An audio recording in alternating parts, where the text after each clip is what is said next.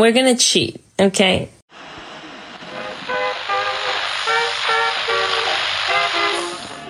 The US strikes back, killing a member of the Islamic State.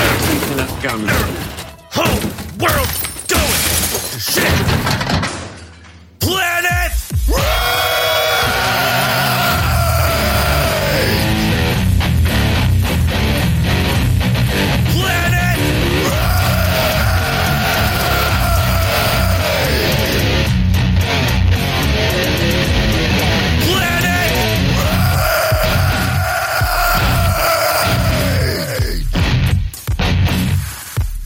Welcome to Planet Rage, the intersection of insanity and madness. Here are your hosts, Larry Bleidner and Darren O'Neill. Oh, yeah. Thank you, Jennifer Buchanan. This is episode number 112 of Planet Rage. Yo, yo, yo, yo, yo. Here we are. And happy birthday to uh, Bill Bixby and Sam Cooke. Sam Cooke was a great artist. He had a hell of a voice. I'm surprised nobody's done his biopic because he had a fascinating life and a really fascinating end. Ooh. I'm not totally familiar. I need to do some research, I guess. He uh he he uh he liked the ladies a lot and um he was at uh he was at a kind of a hot sheet motel in uh, LA, the Hacienda Hotel on Figueroa Street, very famous street down in those environs. And it's a very uh, nobody knows exactly what happened because there was no he said she said there was only the she said because, because Sam was quite dead with a big hole in his chest. Yeah, you don't And, just uh, give your story then. No, so he he was there with a girlfriend that he picked up that evening in a in a in some bar, and he, he was kind of a regular at this hotel or motel, I should say. And then the, something went sideways with them, and she ran out of the the uh, the room into the, the the desk area, and the the, the desk clerk uh, lady claimed that Sam got pissed when she wouldn't tell him where she was, and he was attacking her. She pulled a gun, Whoa. put put one in his chest, and she did say that Sam said, "Lady, you shot me." And then um, he, uh, and then he, but he started coming at her again. She said, and then she conked him on the head with a broom handle, and um, and then he expired on the floor of the motel. Yes, Wow. That is one way Wow, to go. lurid, baby, lurid, lurid and sordid. Yes. but then a lot of people said that it didn't go down that way. I mean, he had, he, of course, he had a vast fan base, and um, Etta James uh, viewed the uh, the body, I guess, before it was doctored, or I guess it was an open coffin thing, and she said he looked like he'd been, you know, basically uh, uh, Run- run through the mill? by- yeah, he, she said his head was damn near torn off his uh, shoulders and his face was all this. She said it was not, it was just a shot in the chest that killed him. So who knows? Very, I'm so, I'm surprised nobody's done his biopic because that'd be a good one. It sounds like it would be entertaining. Yeah, But as we know, it's it's hard to get to the truth of any matter. And this is another especially one when people those. are dead. Yes, Yeah. yes. You don't And then the other side of that, the uh, very unsorted Bill Bixby, you know, of of uh, the Incredible, Incredible Hulk. Hulk, right? Well, well, without the without the big, you know, he's the alternate of uh, Lou Yeah. Ferrigno. Yes, yes. He was, he, and my favorite Martian, and uh, and probably my favorite thing with him. It was it wasn't too successful. It was a show called The Magician, and it was shot at a place. It was a real place. Well, a lot of it was on a set, but there's a, a fabulous joint in Los Angeles called the Magic Castle. Yes, legendary. hang- legendary. I, I went there many, many times. I loved going there. And a lot of it was shot on site there. And his character name was Tony Anthony, which always made me want to rechristen myself Larry Lawrence. Yes. Yes. Oh, and that's right. The, who, what, Eddie's father, Sir Lee Mofo. I, I watched that one as a lot as a kid. Uh, Did you? yeah. Well, that was right about that time. Yeah, I guess it was. Yeah. Yeah. hmm So, so there. I'm done blathering about dead people. Carry on. Speaking of the uh, dead people or lack thereof, in Chicago over this weekend, only five shot, nobody killed. What's the matter with that place? It was cold get again. those numbers up. Yeah, I know. It was cold. and there was a, uh multiple murder in the one of the next towns over, like right where I am, where some guy uh, killed his wife and his three grown daughters, which I, I don't know if they were all still living at home because they were like 20. There were twins that were like 24, 25. And then there was like one that was 27 or 8. And I don't know. Uh, people are crazy. That's the uh, that's the bottom line. But Chicago, nobody dead because it only five shot. Because I guess once it gets too cold, we're gonna have a thaw this week though. So I'm predicting numbers going up, Oh yeah. going up for the uh, the next week. What's the temperature there today? Today it is just starting to go up. I think it was in the 20s, but we're supposed to hit close to 40 in a day or two. So all the snow will just melt, which isn't bad. Depending how much, uh, depending how much you got where you are. You, we, I think we lost you for a second there. Yeah, I did. Uh, I like I said, I've been in tech hell here, but uh, What's been going on? Oh, just you know the the uh, the hunk of shit uh, overpriced Dell that I bought almost three years ago, and I've just kind of been limping along. along. I mean, basically every I would say every five to seven hours that it runs, I've had to open it up, disconnect the battery, reconnect it, so it would again run. You know, just a terrible piece of shit. Uh, but you know, I sort of did most of what I had to on it, and uh, the the entire audio thing just quit. So Really? I'm talking. Yeah. so I'm talking to you now from with a a uh, a little a Lenovo netbook I've had about six years. It's got four gigs of RAM and um, an overcrowded hard drive. But I guess it's working, right? You're hearing me, so there we go. little 11 inch screen.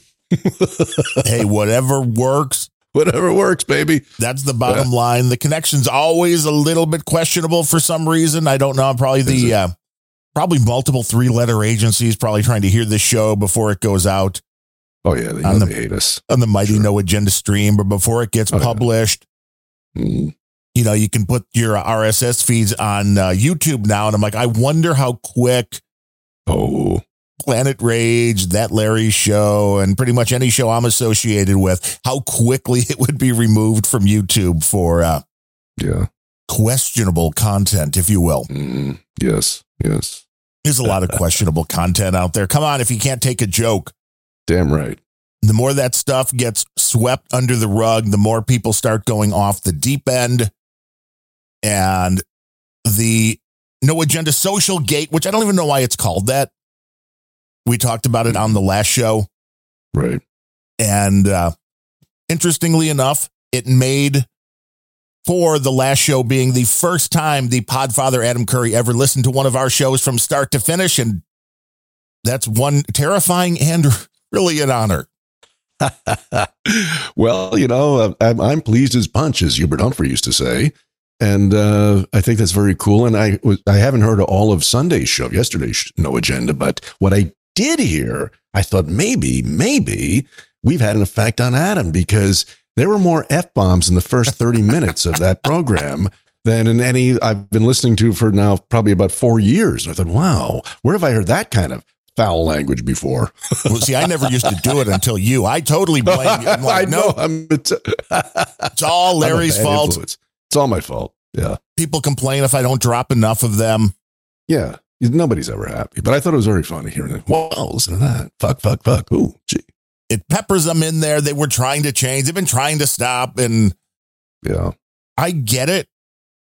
But I do too. in a performance, and it depends on your audience.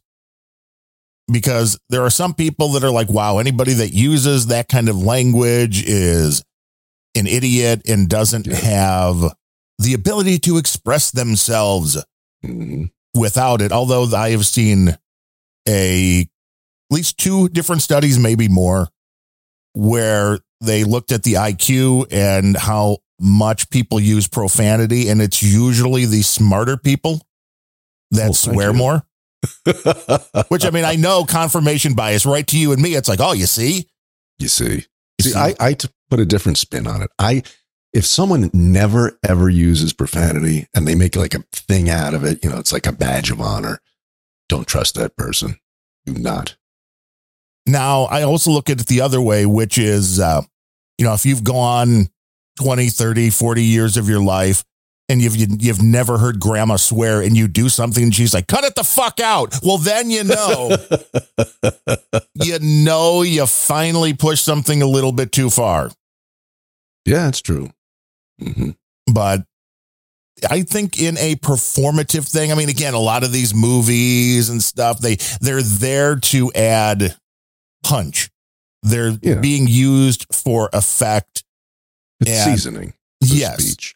Yeah. And I think it's much different in a performance thing. In a podcast is a performance. It is entertainment Sure. as opposed to, I mean, I'm guessing even you weren't usually dropping F bombs and, you know, the last job interviews you ever had. no, I yeah, I mean I absolutely have, you know, pretty good control over it. And uh, you know, I I certainly self-censor when I feel the time is right, but I'm I'm hanging with Darren O'Neill. I'm gonna say what the fuck I want.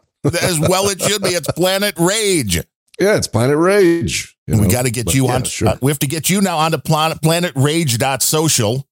That's right. That's next. We Uh, haven't yeah. We've been slowly working your way through. There are a few people that have been interested in, and that will we will be hooking them up. I've just been making sure that I'm not totally going to crash the instance like I did for a few hours the other day when I'm like, oh, I never reset the the DNS server to go to my web host so we can use email because as it was, all it was doing was you put the IP address in and it sends all of the instance, you know, traffic to that IP address, but nothing was ever set up to be able to use mailer at planetrage.social, which is important, believe it or not, if you want people to be able to get emails. Mhm. So I changed the uh, DNS and I'm like, oh, well, that's fine because it still has the IP address in it. I'm like, oh, wait, no, because I changed the DNS. I now have to go put the IP address in here. So for about two hours, uh, nothing was coming through until I realized why. And then I fixed it. And of course, things cache in the internet world. So there was about a two or three hour period. All I was getting were messages from uh, Jeff over at shitposter.club or whatever that is. So obviously theirs didn't cache. They still had the right IP address, but nothing else was coming through. And then it all start working. And I think it's set up now to the point to where we can start using it without feeling like, oh, I'm going to have to make a change. And then that's going to screw everybody up Yeah. because there are a lot of things that you can change on there. But I'm sure. Thank God you know what you're doing because if this was on me, I'm just spinning. I'm just know. pretending I know what I'm doing. I'm just pulling levers and pushing buttons. yeah, And going, it's "Ah, working. what's the worst that can happen? Right. It's good attitude. And then you find out. Then you find out. Yeah. You find out. heard, you know, many, many years ago, I got the Podcasting for Dummies book, which was like Yellow Pages side. It was enormous.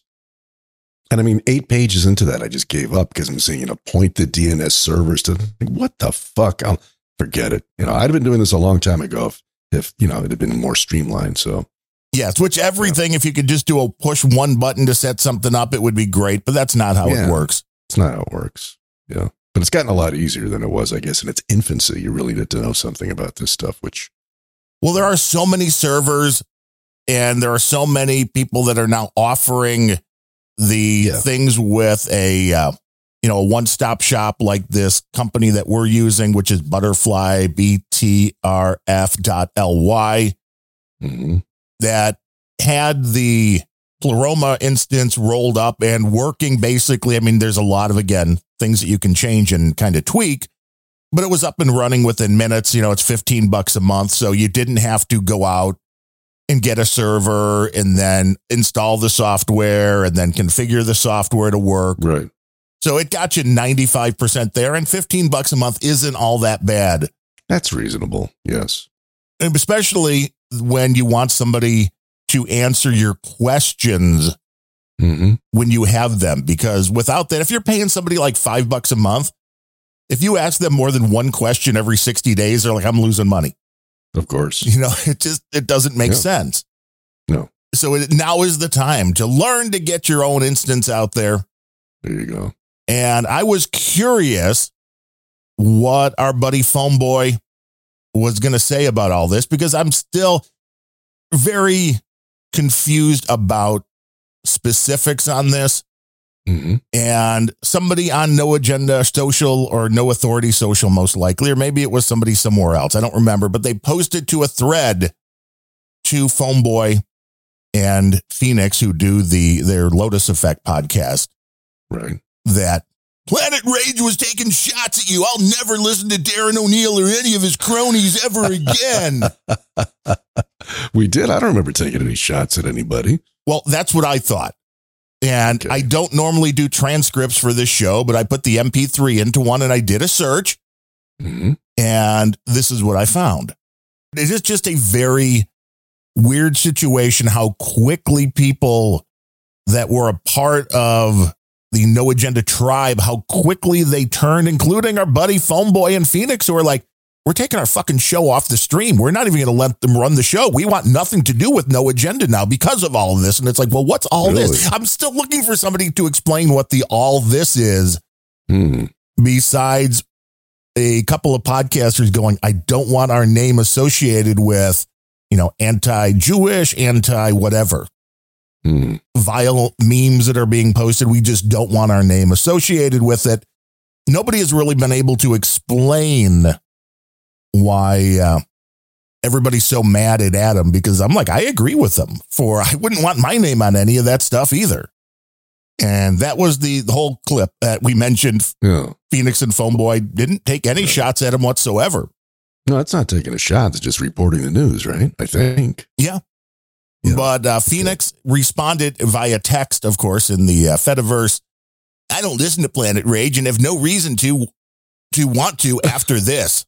I'm like, okay, after right. what exactly? I mean, again, if you would listen to the show, you would understand. But then she says, Phone Boy and I are secure in our position, and other people's opinions that publicly, all caps, criticize us just show the character of that person Hmm. which uh, I thought was kind of funny because then they went and did 20 rambling minutes at the beginning of their show that was more or less just politically criticizing Adam Curry and John C. Dvorak. Okay. So, Mhm. I mean, I was kind of confused by that. If your theory is you don't want to publicly criticize somebody, or you're mad that somebody's publicly criticizing you, even though they weren't, and nobody apologized, nobody said sorry. Thanks for providing the clip. This other douchebag was wrong. Hmm. You know, this is this just tells me that whatever they have gleaned from Adam Curry and John C. Dvorak is probably wrong because they just listened to what somebody else said, like, well, Darren and Larry were taking shots at you.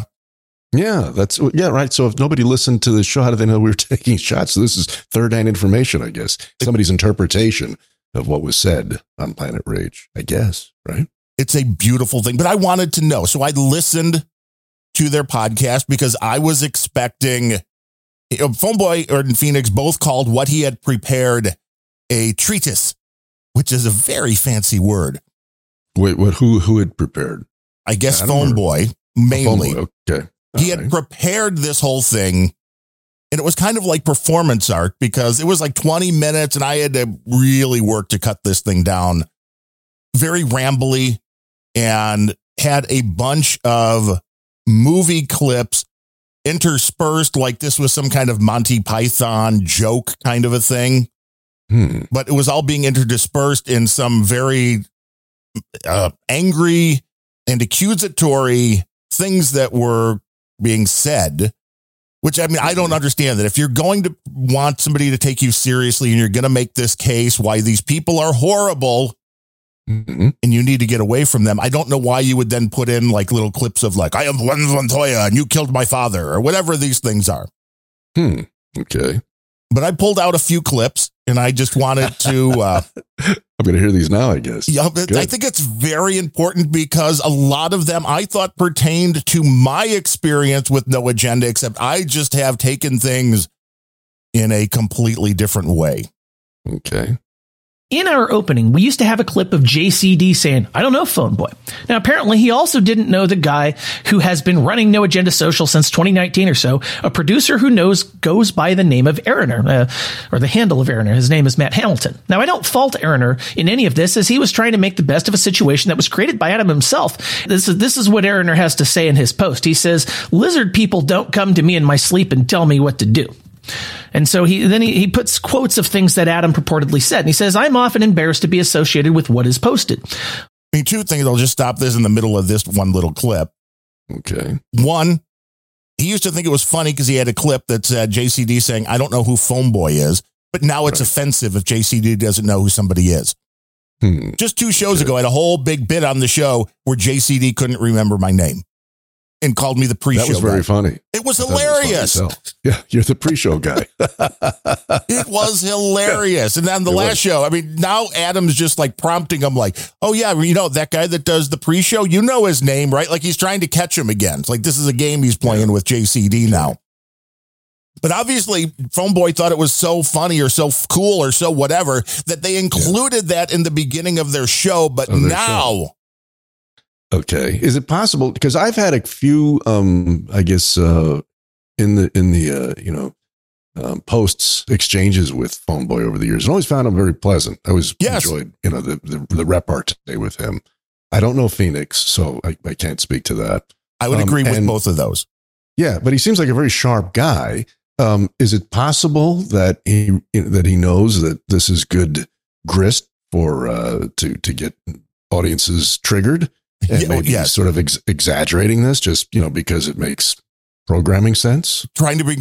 There's a possibility. He says no. That was part of his treatise that this wasn't Okay. being done as a PR stunt or any of that. All right. That this is all the things that they fully believe. Okay, tell him next time. Don't call it a treatise. Call it a manifesto. Yes, it's a strong, right. stronger word. Yeah, manifesto is way better. Way better. Way better. It's like so you okay. What was the other part? You, you're mad that nobody can remember the name, and then uh, This is this is what Eriner has to say in his post. He says, "Lizard people don't come to me in my sleep and tell me what to do." And so he then he, he puts quotes of things that Adam purportedly said. And he says, "I'm often embarrassed oh, that was the other thing that kind of stuck out to me that Adam had purportedly said. Well, all of this was in public. It was very clear that there was wasn't. po- I saw those posts from by Eriner. Uh, he made a little video of it, about around three and a half minutes with the uh, what was it, William Tell overture or something. Yeah, the shit under it. I saw posting, the history of Yeah. no agenda social in three minutes, 33 Yeah, seconds. Seemed pretty clear. Seemed pretty upfront, uh, I guess. But all of this has been stated again and again that all of this back and forth was in public. It was mainly things that were said on the show hmm just to the crowd in general. And I'm sure some of this maybe Adam had posted on No Agenda Social, but there was nothing. As I told you on the last show, I don't have any private conversations overall with Adam. And I don't think Eriner did really either. This was all being done in public. So this, well, this is what Adam purportedly told Eriner. It's like, well, it's all in public. You can verify. Yeah. There's nothing that anybody is missing. There was no back room chatting. There was no back messages that nobody else heard about. This was all being done in public, which again should take a lot of the blame on how the whole thing went down off of Adam. But people do not use logic a lot of the times. To be associated with what is posted. I wouldn't care if it didn't bear the name of our show. It hurts the show. I suspect 90% of NAS doesn't listen. I no longer like this place. It sucks. Now, now we're back to what Eriner says. It is utterly demoralizing to read Adam's quotes above. I host NAS V for V as in value for value. If NAS isn't value, if it's the opposite and hurts the show, then what I'm doing is a waste of time. Now, whatever Adam actually communicated to Eriner about this matter, it put him in a bad position. And again, what he actually communicated with him was exactly what you heard. Yeah. I think he's maybe missing out on that. And Eriner was absolutely right. And the funny thing is, from what I can tell, Eriner's still in the no agenda compound. He's going to support the show and has no Yeah. problem with Adam. So why everybody else does is is interesting. But this then went on.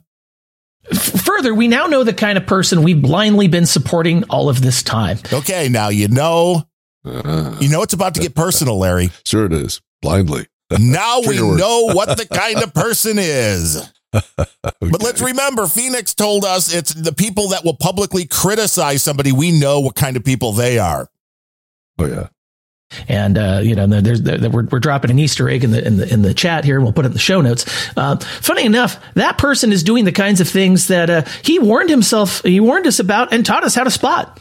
In the context of running for political office, or even to gain standing in his local church, it makes complete sense that Adam Curry wants to whitewash his crackpot image.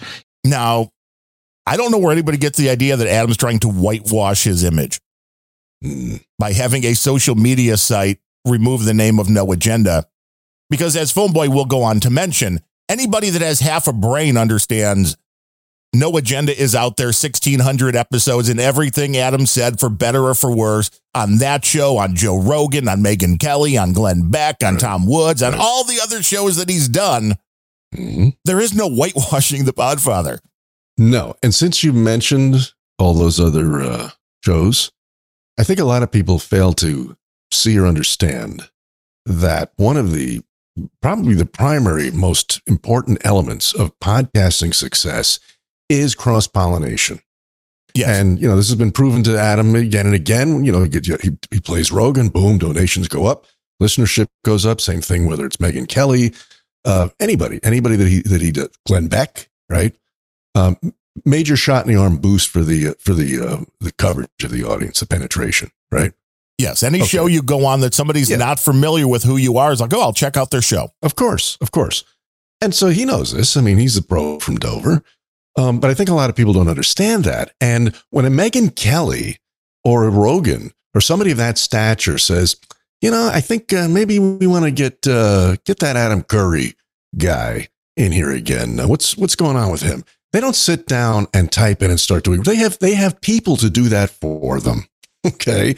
And they, they dig into No Agenda Social, and suddenly the fucking thing is carpeted with swastikas. Suddenly he's radioactive. Right. They don't want to book him because nobody's going to sit there and make the distinction that this is not Adam Curry talking or posting. Wait a minute, that's his show. Look, look, look what his audience is. Ugh, Right. We don't want that. Right. Okay. That's that's why. And that's I'm sure that was a major factor. And what he did was, in essence, I mean, all he did was have, or Eriner did, was change the fucking name. I look at this thing, I can't tell it apart from the old NAS. Right, Looks it's identical to me. So what's what's all the flap about? I don't get it.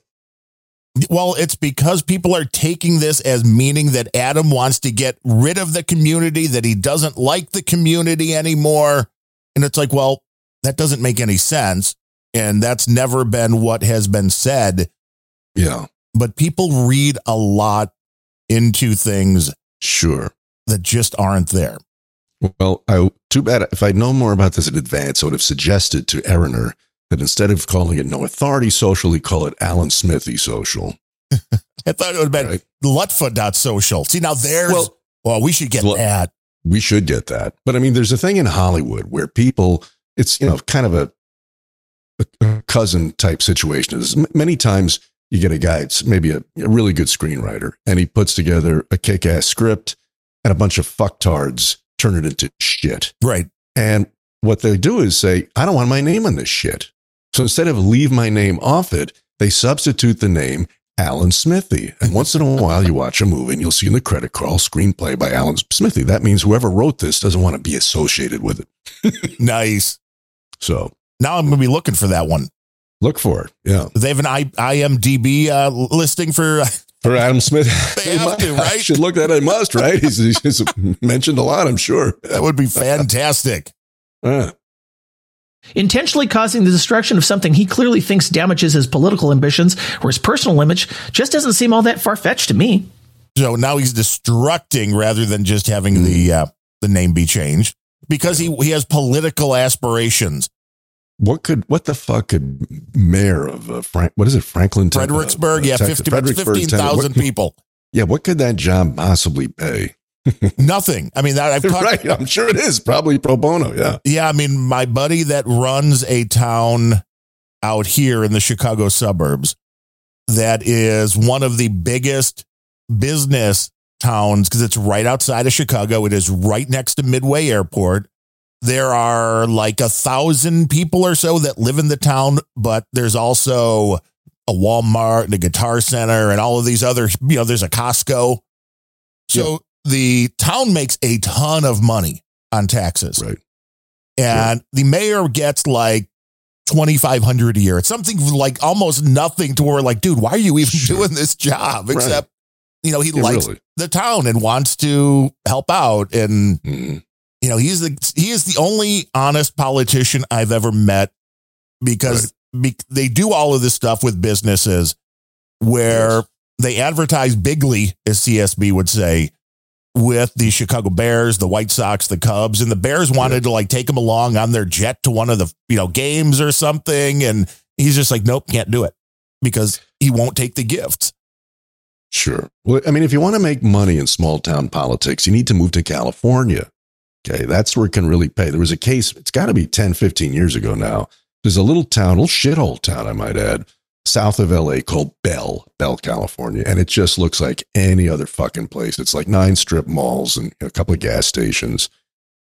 And they had a city manager there whose annual salary was 800 grand a year. Whoa.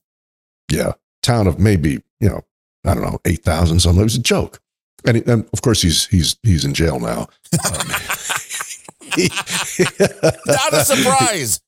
Not a surprise. But for years, for years, this guy collected that jing because nobody, you know, people are fucking busy. You know, who, who knows? You know, I don't know. Do you know what the mayor of your town makes? Probably not. I, you know, I don't this one, but you just, who, who gives a fuck? So nobody did. Right. And for years, he was paying himself almost a million bucks. Just keep giving yourself pay raises. And if Yeah. nobody notices, Nobody notices. that's the way it goes. We are so in the wrong gigs.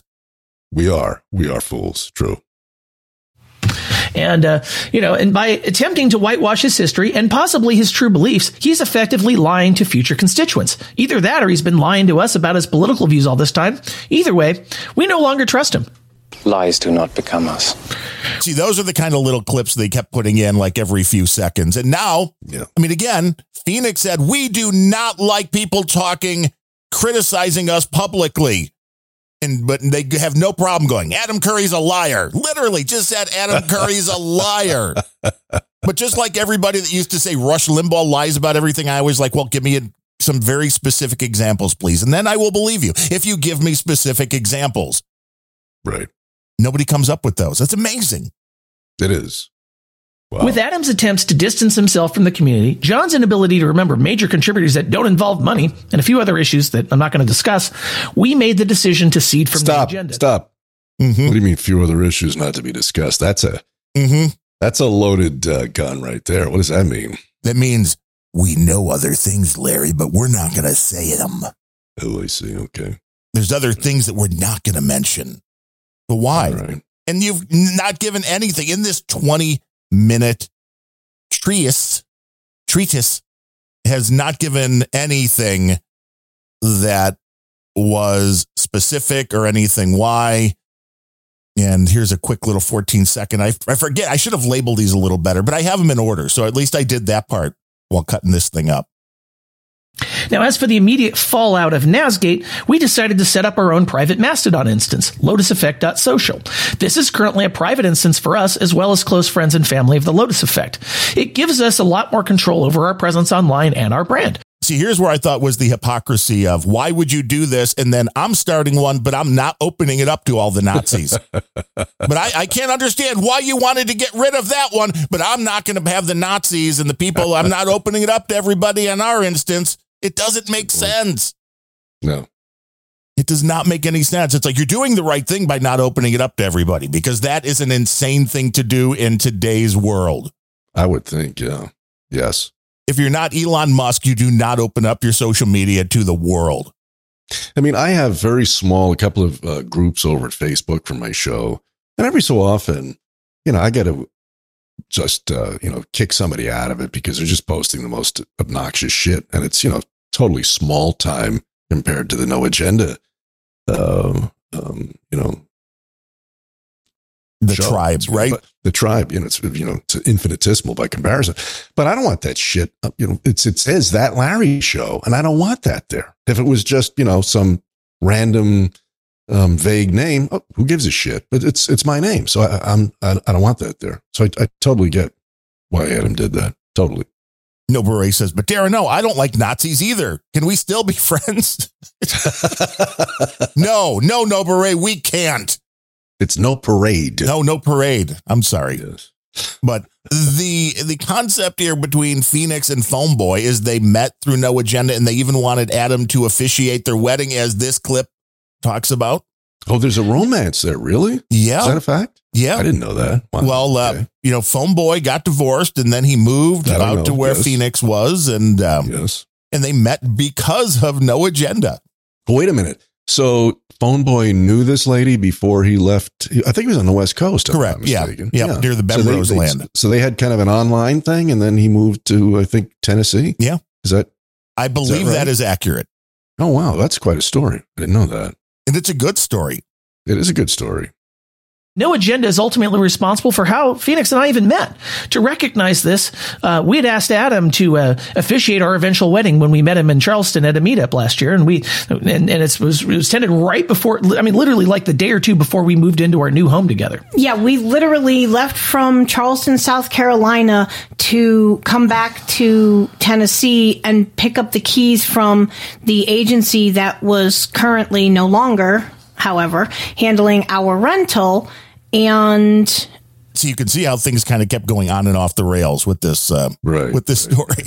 Yes. I mean, it it was huge. I know you all have heard us talk about the fact that Phone Boy had a dream about um, giving Adam Curry a hug. So uh, Phone Boy had a dream about giving Adam Curry a hug. Now he loves Adam Curry way more than I do, obviously, because I've never had a dream about giving Adam Curry a hug. why not? You I don't know. Maybe I should. I'll try. I'll, I'll do positive. What do you do? Like when you try to control your own dreams, I'll be like, when I drift off to sleep tonight, I'll be like, dream of hugging Adam, dream of Why hugging you? Adam. Why don't you astrally project to Adam's bedroom? That's at night creepy. Just sneak in there, you know. Yeah.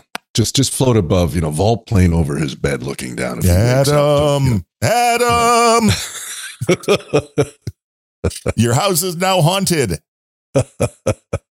And since the very early days, he has talked about John C. Dvorak way back before No Agenda, when he used to have tech shows and was the cranky tech geek and all of that. So this has not been an easy decision for Phone Boy or myself to distance ourselves not only from No Agenda, but also from the fact that we no longer take the position that we want Adam to officiate our eventual nuptials. I think everybody would have figured that part out. So he's been hired. He's been fired before he was hired. Yes. Mm, But you Okay. you you had him at such a level that you wanted him to be the guy to be the one to marry you. Know, Hopefully something the last time you're ever going to do that, get married, it's forever, it's true love. You want this guy to do it. But then you turn on him and he's a liar and we see really he's white trying to whitewash his image. yeah. Well, you know, as the host of uh, the uh, on hiatus Center Sunday, I am ordained in several faiths, Darren, and I, I, you know, for a fee, I could step in at Adam's shoes and I'll perform that that wedding.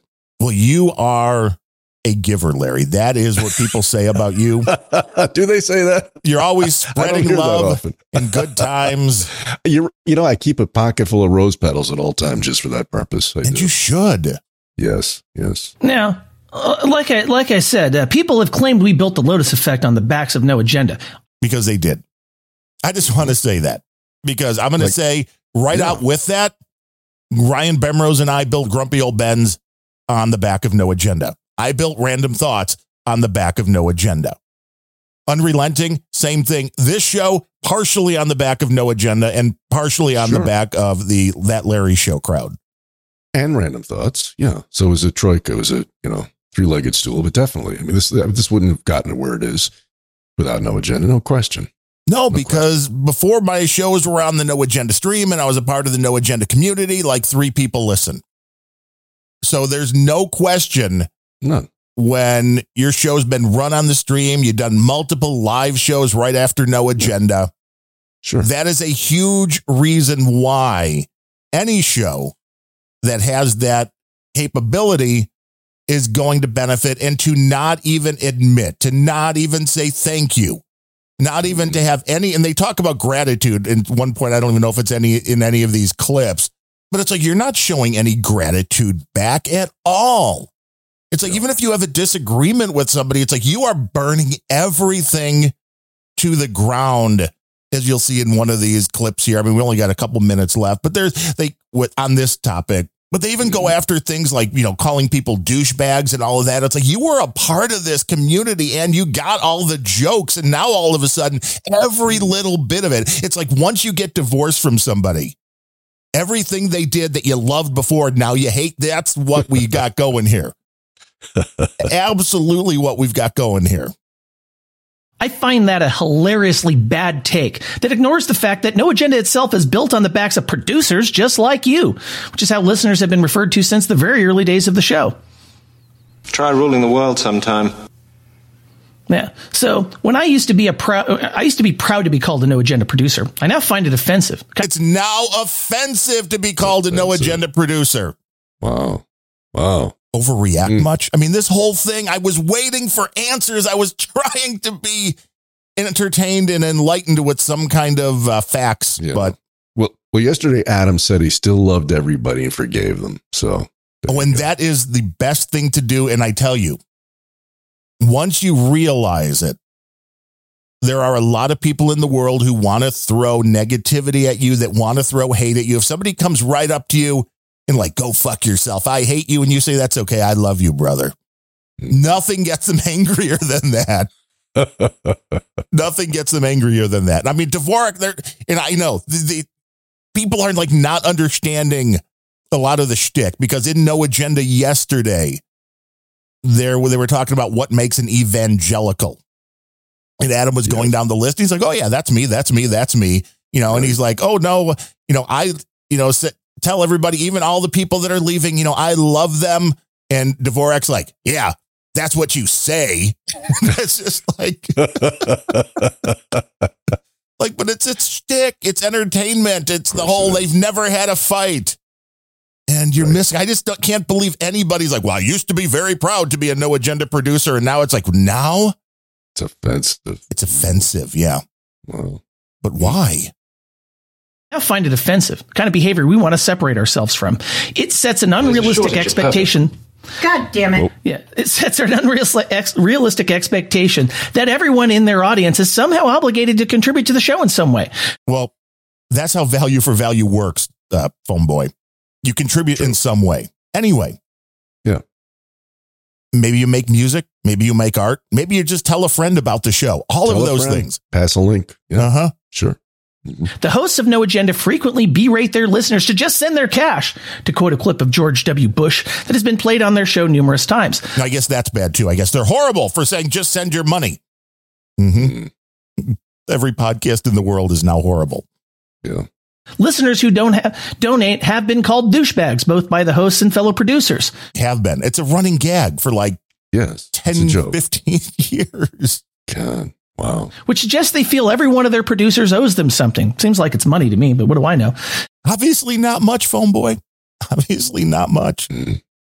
The other two T's of time and talent don't matter so much, I guess. But before you go on about how they crowdsource their show art, listen closely to some of the shit that's been said about the art that isn't chosen. It's clear they're all about the Benjamins, or at least the boob donations. There's a shortage of perfect breasts in this world. And again, they trying to be cute with those little audio clips. Annoying, but that maybe is just me missing out on the uh, the style. As somebody that has done more, contributed more pieces of art to the No Agenda Art Generator than every other artist except for CSB, Mhm. I've gotten my share of negative comments. I always thought they were funny. Yeah. Sure. Yeah. Yeah. And I've heard them. It's like sometimes they're Yeah. they're better than the uh, good comments. Mm-hmm. this whole concept like well you're not uh, showing any gratitude you're not thankful for what you're getting it's like that's all bullshit and to me it's just weird because obviously phone boy and phoenix now believe adam curry and john c dvorak and all the true believers of no agenda everybody has moved over to dimension b and they're the only ones that are righteous when i feel the exact opposite like wow they've crossed over and I don't know if you can ever get back from that. I don't know if you can now communicate with Phone Boy. He'll probably block me because we covered this on the show or something like that. But it's like, it seems to me that they've gone completely dimension B because they were so far ingrained and are now on the exact opposite side for no reason. Again, we're still not being given any kind of factual reason why they feel this way besides No Agenda Social being shut down, which was Eriner's decision. It's weird. But It we're almost weird. done. We're, we're almost done It with this. weird. Now, Uh, like I like I said, uh, people have claimed we built the Lotus effect on the backs of no agenda. I find that a hilariously bad take. That Sorry, same one. I guess that's the one we just got through here. Was this? Let's see. No problem. political ambitions, it provides excellent cover for what we Or did we just double up on that one? Or maybe he said it twice. That's always possible. Maybe that could be sure. effect on the No backs sweat. of no agenda. I find that a hilariously bad take that ignores the fact that no agenda itself is built on the back. It sets an unrealistic shortage of expectation. God damn it. Yeah, it sets an unrealistic ex- realistic Yeah, we ex- laid doubled on their on show this. numerous times. Listeners who don't have donate have been called douchebags both by the hosts and fellow producers, which suggests they feel every one of their producers owes them something. Seems like it's money to me, but what do I know? The other two T's of time and talent don't matter so much, I guess. But before you go on, Here, based on the historical numbers that have been shared with me privately by parties Yes. familiar with the matter. Sorry, I just doubled up maybe- the and and when That's I okay. exported this, this was another very uh, mainstream media kind of comment here. Okay. It would be a pity to damage yours. Yeah, based on the historical numbers that have been shared with me privately by parties familiar with the matter, So, based on somebody who shared the no agenda numbers, uh, yeah, phone boy, uh huh, at best, maybe two percent of listeners to No Agenda contribute financially. Less which is exactly what Adam. Curry has always said. He's always said that. He's always said it's about two percent, and that sounds and that's pretty accurate for any any enterprise like that. Sure. Than that surely contribute in other ways. The art generator, chapters, and even the operation of No Agenda Social itself are among the visible examples of this, along with resources I myself have created and people still use. And, I'm not getting rid of, by the way, because I, I don't want to punish the, the average No Agenda listener. On every live show, someone usually posts a link to the page where I describe how to configure an IRC client to access the No Agenda troll room. Just so you know, I tend to leave these resources where they're at for the time being. But now, based on recent, recent donation segments, I suspect the number of people donating has dropped to sub 1%, and that listenership is way down from what it once was. This, too, is contributing to Adam Curry's desire to execute this exit strategy that he's been joking about with John C. Dvorak for years. so he, they really believe that Adam is now executing an exit strategy. And that's what mm. this is all about. The exit strategy out of no agenda. They see it coming. Yes. Now, whether Adam is serious or not with his purported political ambitions, it provides excellent cover for what we believe is about to happen. Our prediction is that no agenda will disappear for good during 2024. Now, we're not trying to speak it into the universe, mind you, but it's clear the direction this is heading, and it's not good. So they're predicting no agenda will be gone before the end of this year. Hmm. In answering our buddy Sir Lee Mofo, we are not playing Phone Boy at 1.5 speed. My wife swore this had to be recorded when we were listening to it live. Yeah. I was thinking he could give Ben Shapiro a run for his money. And I noticed this with Phone Boy when he was going through his divorce and a horrible time. He was under a lot of stress. He spoke Sure. really fast when he moved to Nashville or wherever he is down in Tennessee mm-hmm. and got together with Phoenix. He started talking quite a bit more slowly. So I think this is totally stressing him out. Wow. I don't know why. God. I don't know. It's so it's, it's just unfathomable to me how something like this can be so you know so important and so, so Yes. stressful. So I just I just don't get it. But hey, you know, to And- each his own. Yes, the last clip from Phone Boy. Yeah. Now, the delicious irony in all of this, and almost too delicious to believe, of course, uh, is that Adam Curry and John C. Dvorak spent 16 years training people to spot people just like them. Once you see the truth, as we have, you can't unsee it. Once you see the truth, Larry, you can't unsee it. We they taught us how to spot the people like them. Mm. Again, this is where the dimension B fully comes in. Yeah. Yeah. Based on the feedback we've gotten from our pedal heads and the comments from others formerly on No Agenda Social, we do not appear to be alone in our assessment of the situation. People have clearly woken up and are done being devalued by the crackpot and buzzkill. The only difference is we have our own platform and aren't afraid to use it to stand up for what we believe in. And uh, I'm not afraid to do the same thing right back at you, my friend. And I don't do this with any kind of malice. It's like I just still can't comprehend and feel like everything that he is saying and Phoenix are saying is completely outside the realm of my reality anyway, and the truth that Mhm. I see.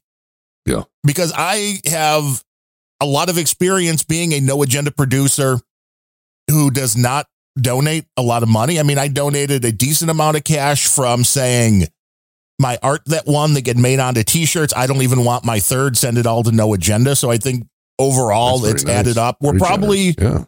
you know, probably close between all the money that we have uh, made. Have to ask the No Agenda Shop guys where we're at because it's been about six months or a year since I've even asked.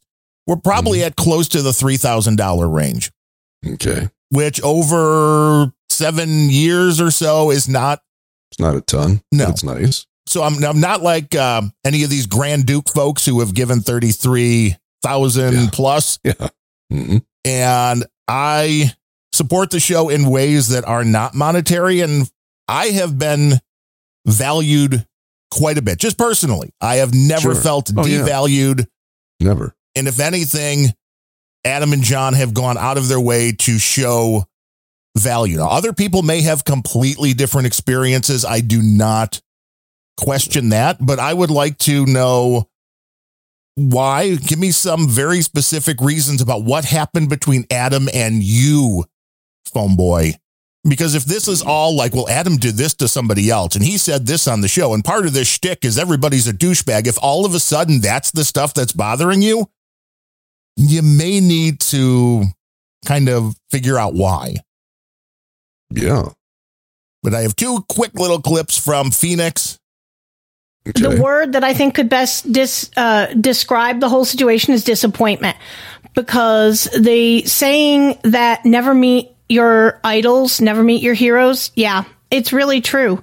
Because now that we have fully seen um, who Adam is as a person, like we've been listening to to John devalue producers for as long as we've been li- uh, myself personally i've been listening to john devalue the producers for a good long time and i think much like a lot of other people in the no agenda community i just glazed over adam's barbs and paper cuts Okay, one snowflake. And two, again, this is the woman who, in hearing that we took shots at them, said, You know what kind of person publicly criticizes someone. That's this woman that just said, Now that we see what kind of real person Adam Curry is. Hmm. And yes, sir, Omaha points out they had to have other people donate to get me to the uh, to the round table. And then I paid that back. I did pay that back because I felt like a douchebag, if I can use that terminology when uh, they, people wanted to get me to get, they're like, no, you got to be a knight, man. You're doing all this stuff. You got to be a knight. And somebody came in with the final three, little over 300, I think it was, Mhm. to get me to that point to be the. And I never did get my ring or send in for any of that. So I've got to do that. I'm very late. Yeah. Well, But it's like that just proves that point that it's like it's not about money. It's about supporting the show. It's about sure. you know, posting stuff on X and posting stuff on, you know, the Fedi and all of this kind of stuff. Well, I mean, the value that that I mean, my experience has been you turned me onto the show. Okay, I, I'd never heard of it. I certainly knew about Adam Curry, um, but I didn't know he was doing this podcast. And I started listening right at the dawn of the COVID shit show, Right. And I I can't I, I, I can't say enough of about about how much listening to those guys twice a week helped me through that very dark period in time you know they they were they were they were beyond a resource they were like uh heaven sent really. Um and and for that i'll be forever grateful you know then and just all the other stuff like doing this show with you now and so forth that's just gravy. But you know outside of of uh, how it's benefited you and me personally with this podcast just anybody randomly listening to that i mean talk about value. Holy shit. I i could i can't think of any other entertainment uh uh outlet that that could compare. Anywhere. None. No, they were saying the things nobody else would say at that point. Yeah. Yeah, and even to the even to the point of you know I I, I sent 150 bucks to some fucking address in India to get Oh, a load the- of ivermectin. Right. You know right. I couldn't find that anywhere. That was thank you very much, Adam. You know he he made that happen, and I'm sure at some personal peril, some fucktard at the NAS or, or the uh, the uh, uh, uh, NSA or whatever. They, they, there was there was a huge um, government pushback against that, um, and it, it took a lot of balls for him to do that, and I really applaud it. Yeah, which is why having people that were really deeply steeped in the community, that when you make that quick change, it is bizarre. And it's even worse to me when you're like, well, I've been seeing this for years. It's like, well, why didn't you say anything then? If you were having Yeah. a problem with this for years, Yeah. And I've got one last 14 second clip, and then we can be on to more fun things. We're not judging, and we're just asking. Okay, but I think you are. I think you are absolutely judging. That's rich. We're not judging. Uh huh. That's an ISO right there. It is. Judging. Right? It's like, that's it. It's like, that's, I don't. My head's about to explode. We're not judging, and we're just asking that everyone give us the same respect and kind. Do not harshly judge us for our decision to put on our own to put on our own oxygen masks. That is all I have to say. Yeah. Nobody cares yeah. about the decision that was made. And he went on, Phoneboy did in this uh, Yeah. in treatise. Um, nobody cares that you decided to move on from the no agenda community. It was what you did by talking this way for an extended period of time and telling anybody that would listen that Adam Curry's a liar, that John C. Dvorak devalues people. He doesn't care what your name is. They only want you to send in money. They have no gratitude. Like, wow, what a lack of gratitude from you two. I mean, it is very Yeah. disappointing. It is. It's kind of it's kind of sad, but uh, you know, I wish them both well and uh, in uh, you know their new endeavor, and uh, you know that's that. So it's, it's too bad, but that's the way it is. I mean, people are going to do that. Yes. And I only, always going to happen. I covered this mainly because I thought it was worthy due to our audience overlapping quite a bit. And I'm just also trying to get that double bias like, uh, did I miss something? You know, what, you know, could somebody ever give me any information like that shows any of this stuff has any validity? Because as of yet, nobody will. And yes, the uh, Digiguru in the troll room, his take, I think, is partially correct that a lot of people do have a problem when somebody finds religion. And it's very weird that they don't think he's one of them anymore. I mean, obviously, I don't know. I'm assuming Phone Boy maybe does the holy herb as well with the weed. I know that uh, Phoenix does a show called Coffee and Chronic. So I'm assuming she smokes weed. And now that Adam doesn't, maybe this is like, wow, you don't smoke anymore and you found religion. Now you're you're not one of us. You're one of them square Mhm. dudes. It's weird. It is very weird. It is weird. It's It like let weird. people do whatever they want. Just treat them nicely and don't say that people that speak critically in public of people are douchebags and then go do this. That would be that was one if that if that hadn't been there. If they hadn't taken a swipe, not them, but one of their listeners obviously had taken a swipe at Planet Rage for throwing shots at him. It's like, well, we didn't. We were very careful not to. We were just trying to tell a story. But now the shots have been fired more than even Oh, in dear. Chicago this week. Yes. And the other reason was that just pushed me over the edge when we get to the donation segment. Adam mentions that the Phoenix and Phone Boy thing is the most baffling to him. So I wanted to bring as much information as we could. And the reality is, as sad as some of it is, it was good content. It was funny content. It, It was was, very reactable content, which is what makes Planet Rage a thing. It Yeah, wasn't Keith Olbermann, but it was good. no, no. I mean, they they have to work to be Keith Olbermann. but I mean, maybe um, on their shows they can get better, and then they can have more triggering stuff, and then everybody, uh, everybody wins. But I've got a clip here.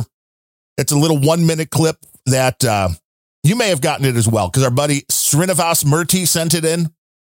Uh, okay. That was um, a video over on you on Twitter that was originally, I think, on TikTok. That was a woman doing just straight up front, so nobody gets confused. Don't want to lie to anybody.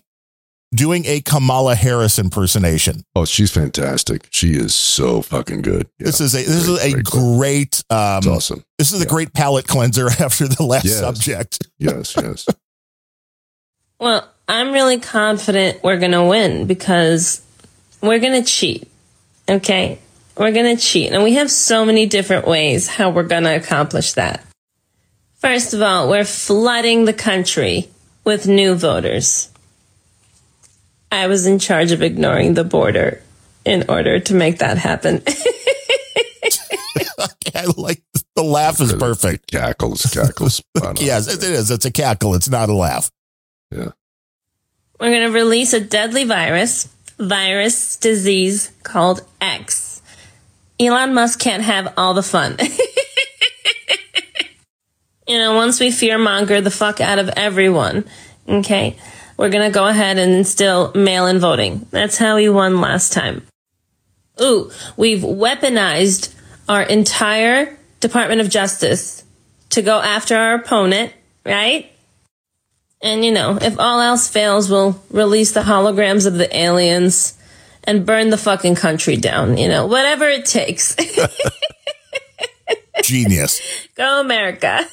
Now, the the trolls are pointing out exactly what I had thought when listening to that was they needed to throw in some more random word salad. Yes, yes. She was too uh she was too articulate. She needed to be to dumb it down.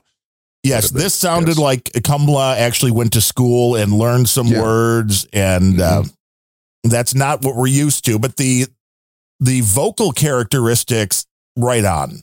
Yeah, even I mean, she doesn't resemble her.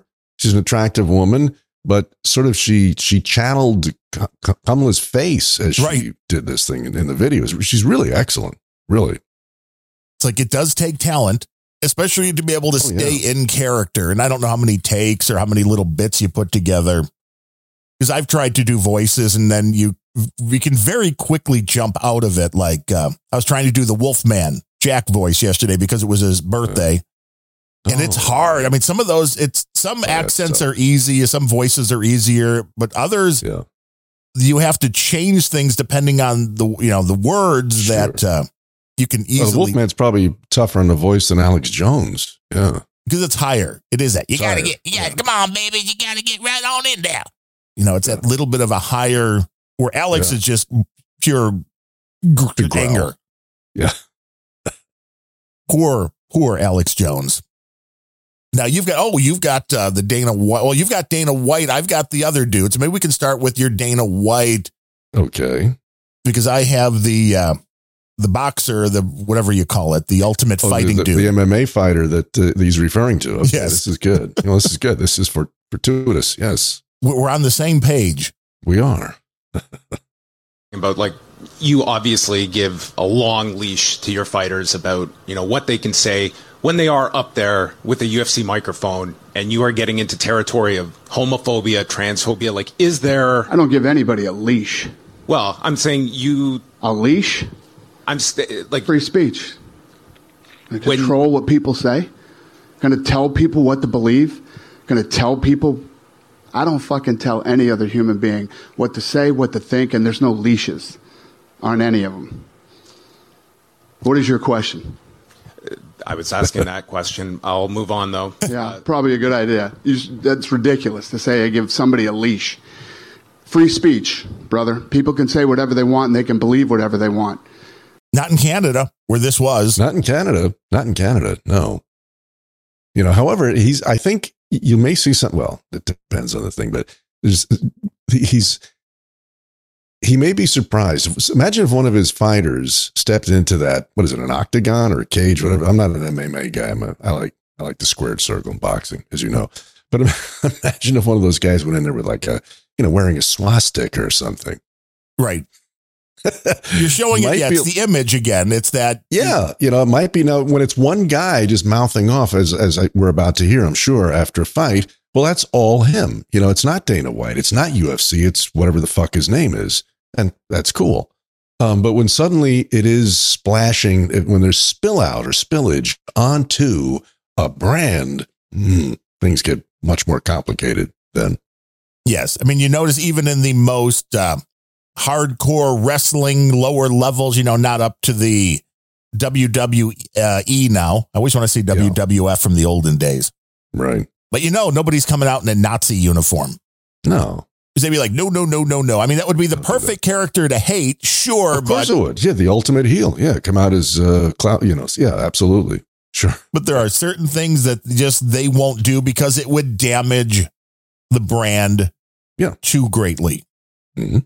And it's interesting because this guy's going to say stuff that maybe will upset, but he's all right. It's free speech. You're a fighter. You're not a part, you know, you fight here, but I'm guessing he's not employed. And it's a case where people get prize money and stuff like that. But I thought the interaction here between uh, Sean Strickland and a few of the journalists was very entertaining at the very least. So they let you into Canada. Oh, this fucking guy. Yeah, man. Fucking here. It was actually really easy to get in here. Really easy. Yeah. Sean uh, Neil Davidson from the Canadian Press. Welcome to Canada. Oh, congratulations. Yeah, fucking the Canadian press, man. Were you a uh, were you a, uh, a COVID bank account stealer too? Were you on board with that? oh, this is good. I know. It's like, we're just, which one were you? There's a few different Yeah. ones. Which asshole were you? Exactly.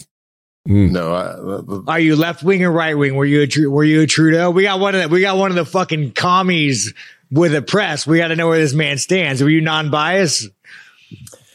I think I'll ask the questions here. Oh, he thinks he'll ask. you know what? Stop. You know what? That's our show title because I have two more clips and that's ex- the same fucking things with these assholes. Always, I'm asking the questions. It always comes back to that. They they are authoritarian. It's it's so funny that that asshole just said that because you're going to hear that again from some other clips I have. Well, that's it. I'm asking the questions. I'm you will answer me. You will the fuck. I will. I'll I'll ask the questions if I feel like it. Yeah. I think I'll ask the questions here. Oh, he thinks he'll ask. Oh, we fucking know. Maybe I should just pass on this motherfucker. He's gonna go back. He's Yeah. gonna go back and fucking give my bank account information to fucking Trudeau. Yeah. I like Well, this it's guy. Probably a good bank account. Uh. Uh, I wanted to ask you about what life has been like as a champion. I'm sure there've been a lot of pluses, but maybe a few minuses. You're you're in the public eye now. What what has it been like in the short time since you've had the belt? Oh man, ah, fucking guys, nothing changes, man. You go to Walmart, you get recognized more, but like you know, my bank account's a little bigger. I mean, it's a little bigger. It's not much bigger. It was a little bigger. I'm not gonna fucking retire after this one, win or lose. You know, I'm not gonna go lay in a fucking bathtub without flower petals, but. I don't know, man. It's Like, do you guys think that you get a belt and like everything changes? Like, what do you think happens? Like, I get a belt and everything, like all of a sudden, like my dick's made of gold. Like, what do you guys think happens? I'm like, I've never heard that one, but I like it.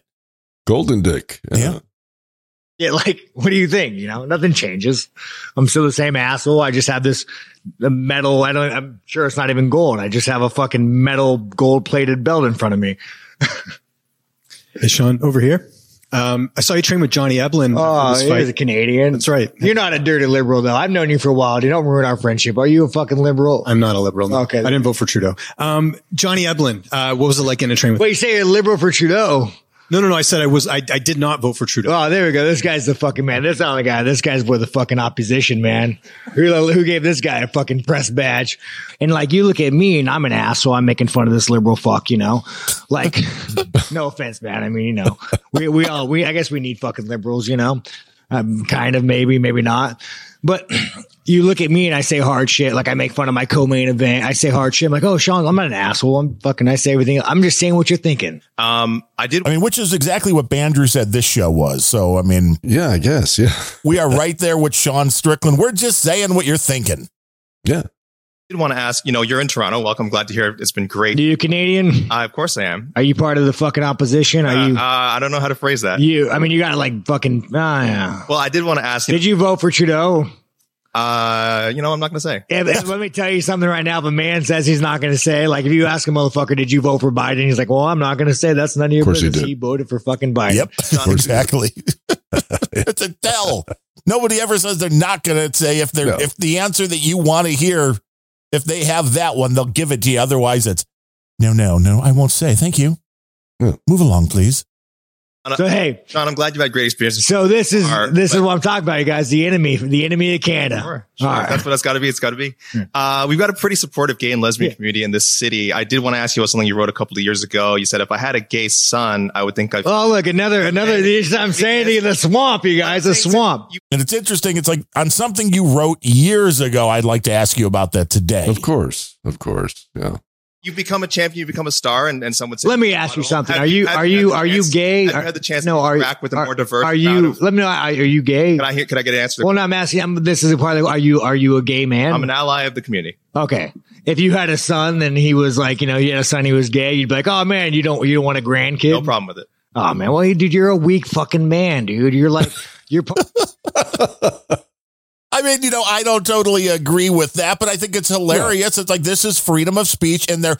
The beautiful thing is, on both sides, the other guy's still going along with them, and he's still asking his questions, and they're going, and they understand that it's part of a shtick. Oh, this is entertainment. Yes, of course. Which, which I'm sure, whatever the fuck MMA is, ultimately, it's all entertainment, right? Everything is. I mean, that's when it comes down to it. That's even, you know, the realization that all these sports have come to, including NASCAR, the auto racing. All you know, they're deadly sports. You could die real quick, but Yeah. they realize it's all entertainment. it so much is and it's always i guess that's sort of that uh you know that, that uh what you would call it this sort of sheathing or coating that's been on on uh on on professional athletics for a long time is sort of peeling off like old paint you know it always annoyed me that these people would say that you know pick your pick your athletic superstar from whatever sport i don't give a shit and people say uh, he's a role model you know how could he have used steroids you know whatever Right. the fuck like no, no, he's not. He's not a fucking role model. What he is is he's a he's an athlete who he's an entertainer who makes who, who entertains people by being an athlete. Right. Right. Nobody gave a shit that Keith Richards was mainlining heroin 30, for thirty fucking years, Right. Or any other or any other rocker or actor or anything. You know, they didn't expect any of those guys to be role models. You know, but there was always that that sort of that requirement of uh, of athletes, and it's it's totally idiotic. Yes, I don't know why they should be held to a much higher standard. No. No. It's like if they're good at what they do, they should be rewarded for it, which is why Yeah. I never have watched pro basketball regularly. Now, I've seen a few of the postseason games when the Bulls were on their run, but I was never big into Michael Jordan or Scottie Pippen, but I really appreciated Dennis Rodman because Oh, the yeah. guy was so entertaining Totally. Sure. Sure. Yes. and was very good at his job. That was the thing. All of the distractions that he would give, but he'd get out on the court and he would be the best damn defender that anybody could ask for. Yeah. He'd bring down the ball more than anybody could ask for. He would do his job Mm-hmm. and get under people's skin. And that was a big part of it as well, because you want to get under the other side's skin. Well, you know, they all, even guys like Rodman and everything, they owe a tremendous debt, I think, to Joe Namath. Because he was the first one that sort of broke that code um, with, was it Super, Super Bowl one or two? Um, the one where he was playing against, uh, what the fuck is that other guy? Um, Johnny Unitas. Baltimore Colts versus who? I don't know. Oh, Jets. What am I saying? Of course, Namath was a Jet. And you know, there were the pre the pregame interviews. They go to Johnny. You know, what do you what, what's your prediction? Or thing is, and Johnny said what every fucking athlete was expected to say. Well, they got a great club, and we got a great club, and we're just going to go out there and do our best, and you know, see what happens. And then they turn to Joe and say, "What what do you think's going to happen, Joe?" And he says, "Oh, we're going to kick their ass." That was like, holy shit, the fucking world. That wasn't sportsmanlike. You know, yeah, but it was the truth. And then he made good on that claim. And I think Namath was the first guy, the first big, big, big time professional athlete ever to do that. Yeah, to not give the safe answer. Yeah. Yeah. And it adds to a lot of entertainment. Hell yeah. And he was enormously entertaining. As I was a small kid when he was a superstar in New York, but I'm telling you, in at that time in New York, he was far, far bigger locally than Muhammad Ali ever was around the world. I mean, there wasn't a fucking day went by when there wasn't a picture of Broadway Joe on the cover of the Daily News in his white mink coat. Well, yeah, because he's your guy. He's your Yeah, he coming out of some represents your city. at two in the morning, you know, with a blonde on each arm, and he's got a fucking game in the morning. I mean, holy shit, that guy was just, he was worshipped. He was. And rightfully so. He did the job. Yeah, he did the job. He did the job great. Yeah, yeah. It's all that matters. Yep. Part of the fucking problem. You elected Justin Trudeau. Like, would you fucking, when he sees the bank accounts, like you're just fucking pathetic. And, and the fact that, the fact that you have no fucking backbone and, and has he shut down your fucking country and seized bank accounts? You ask me some stupid shit like that. Go fuck yourself. Move the fuck on, man. that doesn't really answer Welcome Wow. to Planet Rage, Sean Strickland. Wow, man, oh man, oh man. We know what this guy's going to be doing when he's done with his fighting career. Oh yeah, He's going to be on this show, or he's going to Hell make yeah. one just like it. yeah. Let's, extend the invitation now. Uh, come on down, Sean. Fully booked. Yeah, You are perfect for this show. yeah, And if we ever get into a bar fight, we're just like this guy. Yeah. Talk to question. Sean. But I Uh-huh. did want to ask also things you said about the trans community. You said uh, this past October when they announced the Bud Light sponsorship that you'd go so hard on Bud Light in your next fight they'll have to accept me or denounce me when uh, when they know what and they'll, know what they stand for. Are you This guy's like, nah, this Canadian's not that Canadian. are you still going to use your fight time to kind of speak on that? Here's the thing about Bud Light.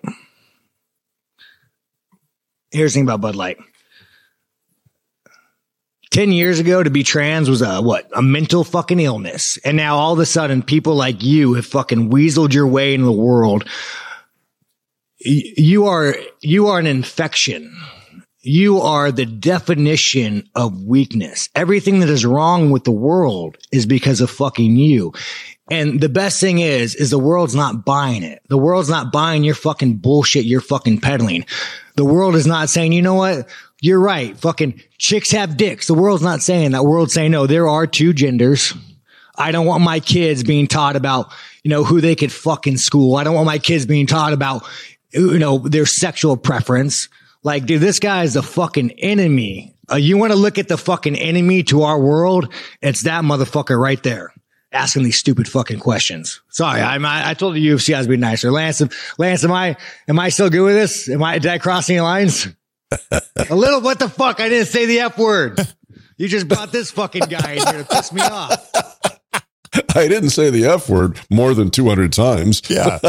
Barely ever. Hardly. You couldn't even couldn't even Now- get to the limit. Okay, so like I said, I don't know shit from UFC, whatever. So is he kind of is that the league he's in? Is it the Dana White League? Is there you know, Dana White, yeah, he's the one that owns that, runs it, whatever it is. Okay. And he fights in that league and uh All right.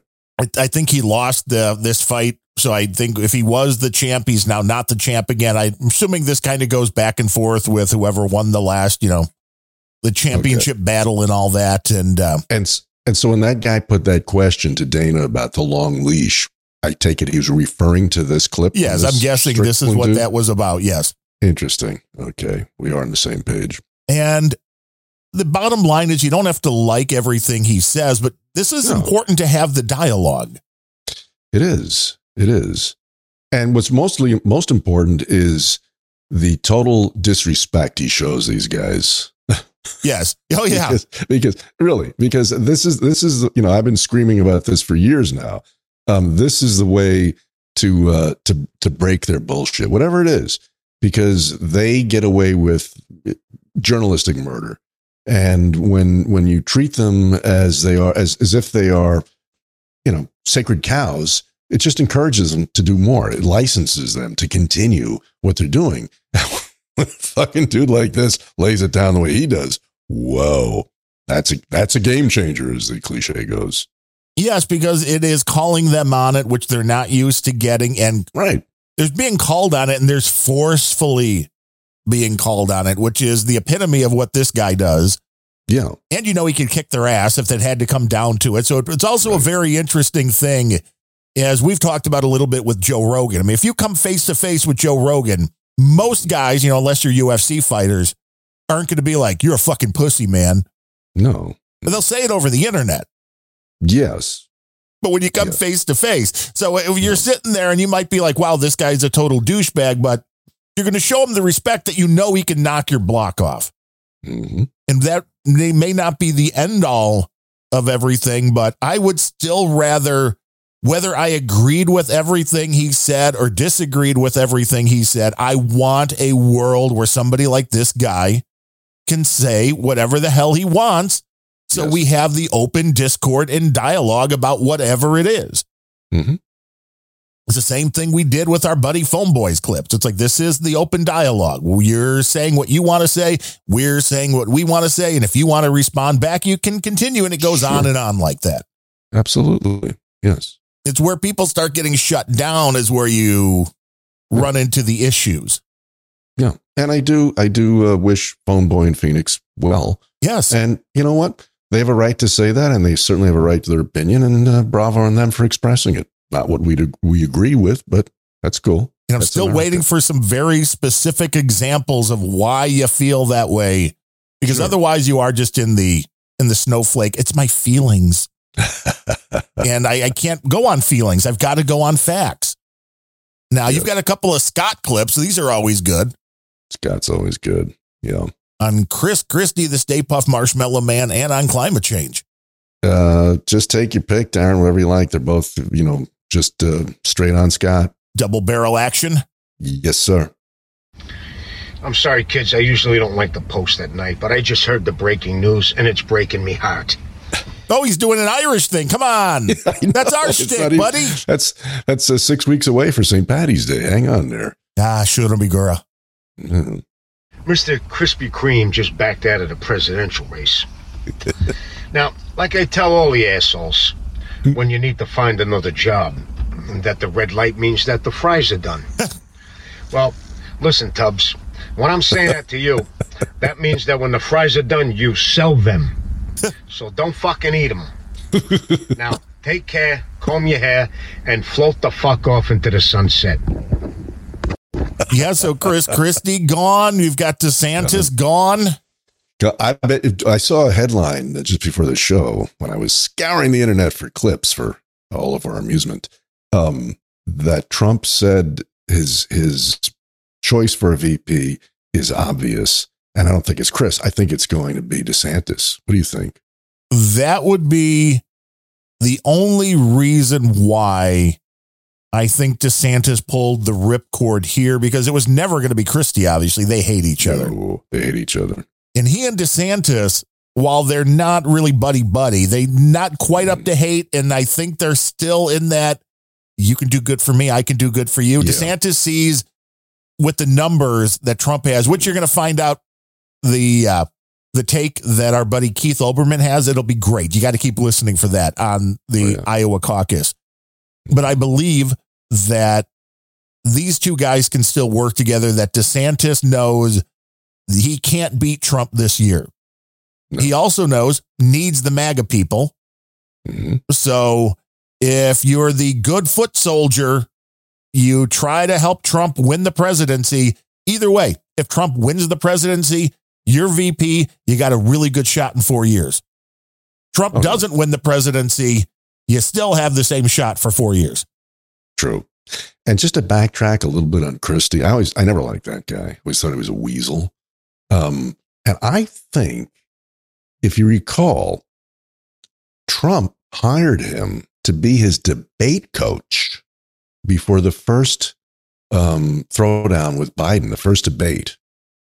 And I remember watching that, and and what Trump did was, I thought, who the fuck? Who, who it's it wasn't typical Trump. I, we've all seen him speak, you know, many many times. And what he did was his attack was every time, basically every time Joey opened his mouth, Trump would butt in and interrupt him, and it really it hurt him because people are like, oh, he's so mean to that old man. He, he came off he came off bullying instead of strong on that, and I think that was I think that was a deliberate um sort of backstab of Christie's to to advise him to to handle himself that way. I really do. Yeah, and it well, it's because people were like, "Oh, Joe Biden's just a nice, doddering old man." Yeah. I don't know why you want that for president, No. but, But- yeah, you don't want it to look like you're being mean to grandpa. Yeah, and and then once uh, Christie was uh, he was off the scene for the second and third debates when Trump was much more himself, and I really think that he's sort of uh, he's he's that much of a weasel um, that he would do something like that. But I think he's done. Yeah, I think he, I think Scott's right. He's going to cook some fries and but he will eat them. Yeah. No, I mean, if it's not DeSantis, I don't really know where. I mean, some people, uh, no agenda millennials as maybe Stefanik. That was the no agenda guest. Uh, he thinks possibly Kristi Noem. Nah.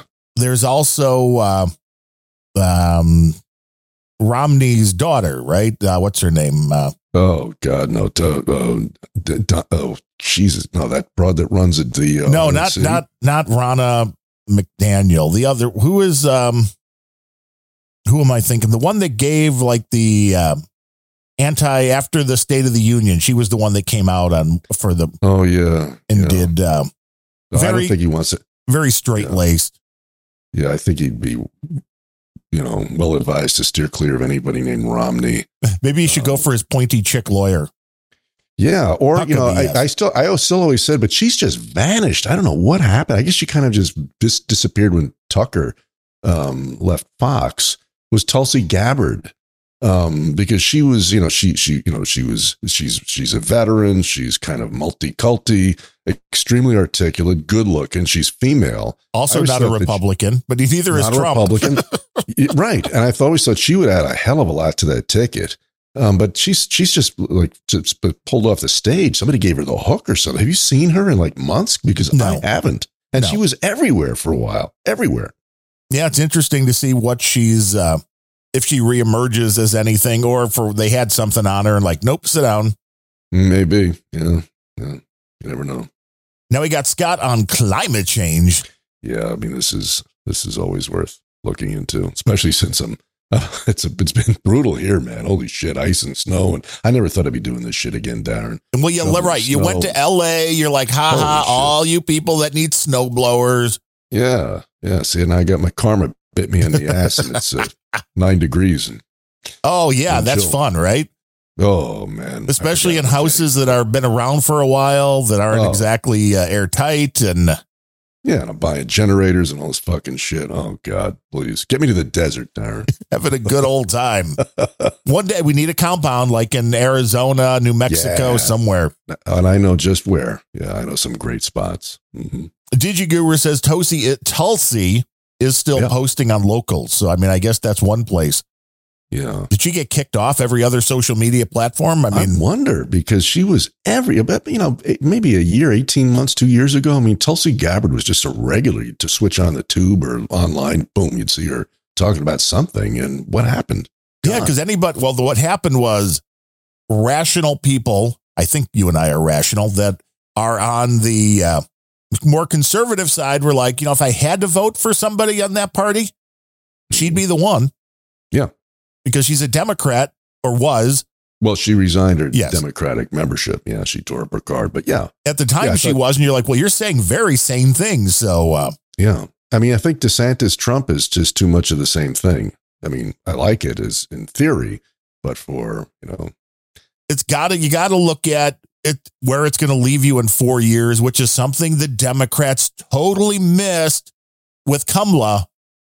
That if they had a legitimate, smart vice president rather than her, and I don't care if the woman was black or wasn't a woman, but if you would have had somebody that was a better candidate when this came down to Joey faltering with his health, you would have had an easier route because you'd be like, hey, we have a strong number two. sure, they fucked up. And when you don't have a strong number two, then you put yourself in this position and nobody wins. Yep. So I was crazy all day, busy doing a whole bunch of things, but yet there's always something inside me that wants to say fuck you to somebody. And I couldn't think because there's so many fucking options. But today's fuck you really hard goes to you little twat waffles. Let's shut down the bridges and the streets and block traffic to preserve the, cl- the global warming, eh, or global cooling, or whatever the fuck you think it is. Listen to me. It's the nature of the cycle. It's called weather. See, right now, I got icicles hanging off of my ball bag. Okay? well, then it's global. Hey, so do you. This is really you. You wouldn't. Like I also like twat waffles. That's uh, Hot waffles. Yeah. all I thought of was stroop waffles, which are very good, very good. cooling, then I guess. I don't know. Listen to me, you little fucking see you next Tuesdays. Get a hobby. Get a job. Go to your local bar and meet a girl. Get laid or a boy, whatever whatever your flavor is. Just do something with your lives because no one listens to you anymore. The shit is over. It's called weather. He's not wrong. No, he's not wrong at all. It's another one of these cases that has never been proven. And it's one of those things like, hey, if you can get scientific data which proves this, then you have a different narrative, at least to tell. Mm-hmm. But there are so many different factors. They don't take the sun into consideration. I mean, there's so many things that get blown right out of the water that I'm sure man is having some kind of an effect on the world, but what they're saying just seems improbable. Especially since the scientists were like, oh no, we're going into an ice age. Oh no, we're going into global warming. Oh no, we might be going into an ice age. Yeah, it's like that other silent, a science we may recall. 100% safe and effective. 75% safe and effective. Uh, 40% safe and effective. 0%. Cross your fingers. Fourteen percent. We're somewhere in I mean, there. This fucking movie, it's just, it's the same script. They just took it and, you know, repainted it from one to the other.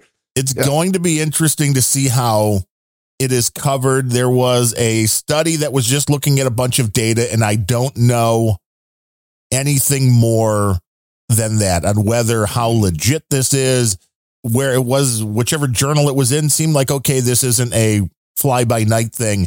The latest thing they're coming out with is, well, if you if you got the vaccine, you're way less likely to have long COVID. And the people that are having long COVID, they're having like 20 years on their brain taken away because you're seeing the, uh, you know, shrinkage or whatever they measure to show age in the brain. So they're, they are still pushing Sure, they are. for the, uh, we got to show you, we got to show you a benefit Yeah. because You they know what? I should have. Cl- I'm sorry, I'm they sorry. asked Fauci and it's still, I mean, how many times did he say, I do not recall in the, uh, I recall. Oh, like a hundred and something times. I don't recall. Yeah, he's like the uh, you know the Teamster guy at the Senate hearings. You know, to the best of my knowledge, yeah, right. I do not recall. Uh huh. He's so full of shit. But you know, it recurs to me. I, I God damn it, I, I should have clipped it. I'm sure you saw it. I hope you did. Um, some guy doing a report from Chi Town about your horrific weather, and it was uh, the the video was uh, a Tesla charging station. Oh yeah, a Evergreen of- Park. yeah. And uh, it was so funny. These people, you know, most of them were like, yeah, this sucks and I'm not happy about this one. And then, then about a minute 20 into the, the clip, they, they, they, they take this guy. He's got a, he's, he's wearing a, a flat built cap and aviator shades like Joey. And they said, what do you think of this? And this fucking idiot actually says, well, it's not really the vehicle's problem. It's the infrastructure. Oh, No, it's fucktard. not. Everybody's fucking car is bricked, you idiot. But there's there's somebody who's like, just can't be wrong. You know, can't be wrong ever. Well, when you see, and I don't know if there's an exponential or this is as bad as it gets, but I saw the data that said the average electric vehicle loses 20% or so, maybe it was 20 to 30, once the temperature gets down to 20 degrees Fahrenheit. Wow. Now, in Chicago, it got down to negative 13. So I'm curious if that drop, you know, is there a is there a low end? So once it gets to say negative 20, that's it. It doesn't matter if it's uh or 20 degrees, it doesn't matter if it's 20, it doesn't matter if it's negative 20, all the same. Or It's a continuum. Yes. And if it continues to get worse as it gets colder, the problem is these people were bringing their vehicles trying to get to the charging station, and they covered this on No Agenda yesterday. I believe it was yesterday's show, where they talked about the fact that the problem with these chargers are for you to use the quick charge thing, your vehicle has to be at least at like 30% charge to use that. You can't come in at like zero charge Right. which just meant everybody was kind of SOL, Sure. which, I mean, this, again, we've said from the beginning electric vehicles in cold areas not yet ready for prime time. Will they get there? Probably. But it might be 10 years, it might be 20 years. We may be all long dead before electric vehicles in a Arctic area like Chicago in the winter are fine, no big deal. But we're not there yet. So to start making laws that say, well, you can only buy electric vehicles, Oh, it's so fucked up. Yeah, which basically then says when we have one of these strings of, you know, four or five days a week where the temperature is near zero I guess you don't go to work. I guess you don't. Yeah. Which is what they kind of wanted. That's what we saw during COVID close everything down. Mm-hmm. Is it related? Maybe. Maybe. Who knows? Like that may knows? just But- be the point. Or maybe, you know, they've just stretched the truth. And for, I mean, for fuck, most of a century, electric vehicles had their place and they functioned quite well. Golf courses, local deliveries, uh, things like that. You know, okay, that's good. But for over the road, long distance stuff, they blow. And, and uh, as you just pointed out, cold temperatures, no good either. No good. Yeah, it, it will literally just make everything stop. You know, or if it takes 30% of your range, most of these things are not huge. So, I mean, if your range is 300 miles and you lose a third of that, you now only have 200 miles. So I hope your commute Yeah. is, is within the, uh, within the amount of miles that you need to go. And it really, Mhm. you are a big fan of the cross country, take your car and travel, see the country world, uh, how do you do that when you can only go like 300 miles a day and then takes you 10 hours to recharge or whatever it is fully? Sure. The guy that's going to get richer than Musk is, is you know, Levi Strauss, who got uh, richer than the gold miners selling him jeans, um, is the guy that can come up with like five gallon gas cans of, of electricity. Yeah. Well, I mean, this is what we, we need the vehicles that are hybrids that can use the electric when it's perfect for that. When the temperatures are fine, when you only need to go a short distance, but you know, if you want to travel 500 miles today, you still have a gas tank that when the battery's done, it goes over to the gas. Yeah. That makes more sense than anything else, but uh, Sure. not so much. No. I've got a clip from The View. Oh, the spew. The spew.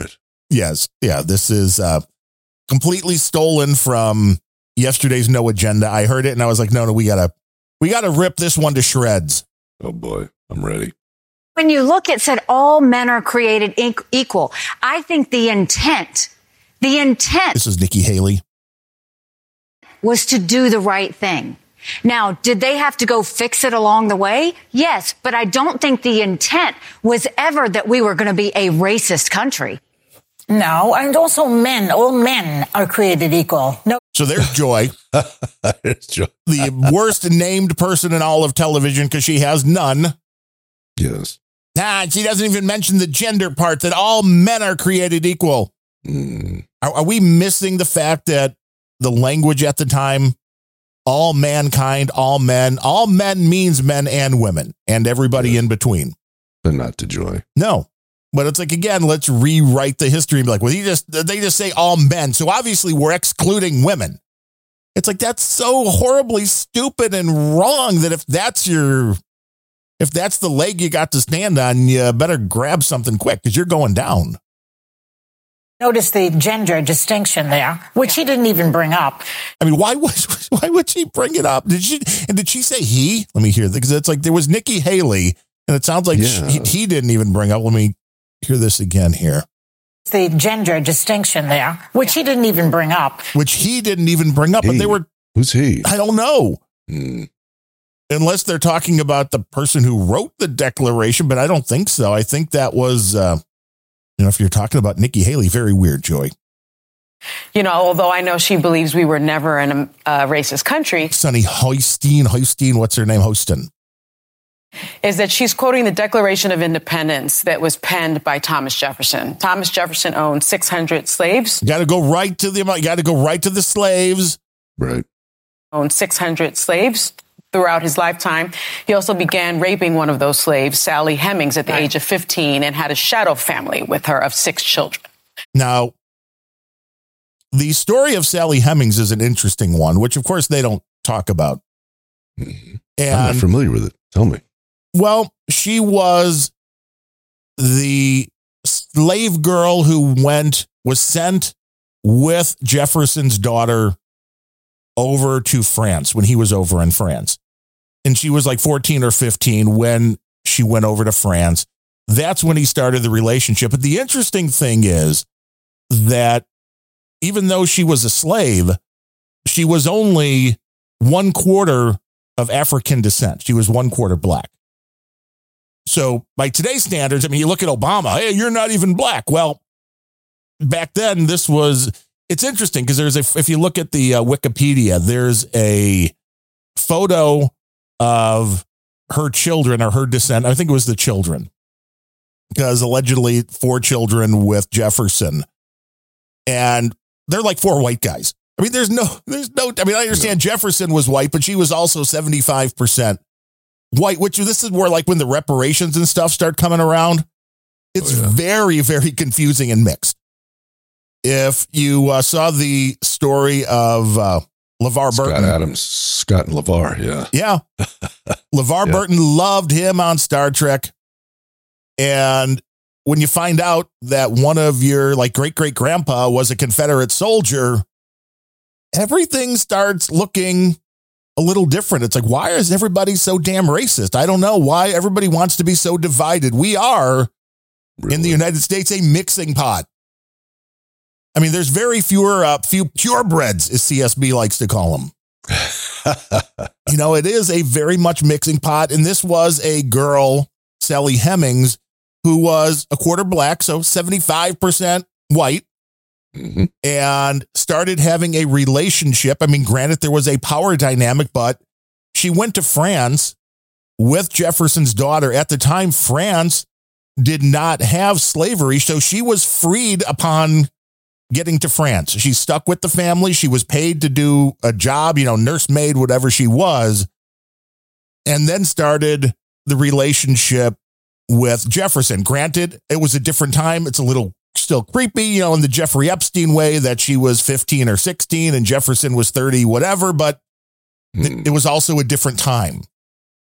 And she allegedly made a deal with Jefferson that she would return back to the United States with him as long as any children that they had would be freed because he would still technically she was a slave. So any hmm. child born from a slave was a slave. It was your mother's side so any child doesn't matter who the father was was born a slave and she made the deal with Jefferson that she would go back with him as long as any of their children at their when they turned 21 would be fully released. And he kept his word and obviously she trusted him because she didn't ever go for her own freedom.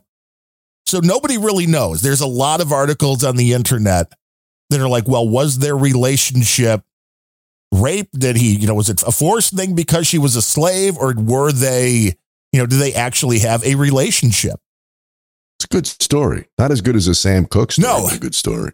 but it's up there and it's like i had no idea until looking into this and it's know. like maybe it shouldn't matter but she was 75% white so if this is what you're laying your groundwork on it's like you don't understand the history and you'll just just listen right here to the smugness of ms sunny here teen and had a shadow family with her of six children.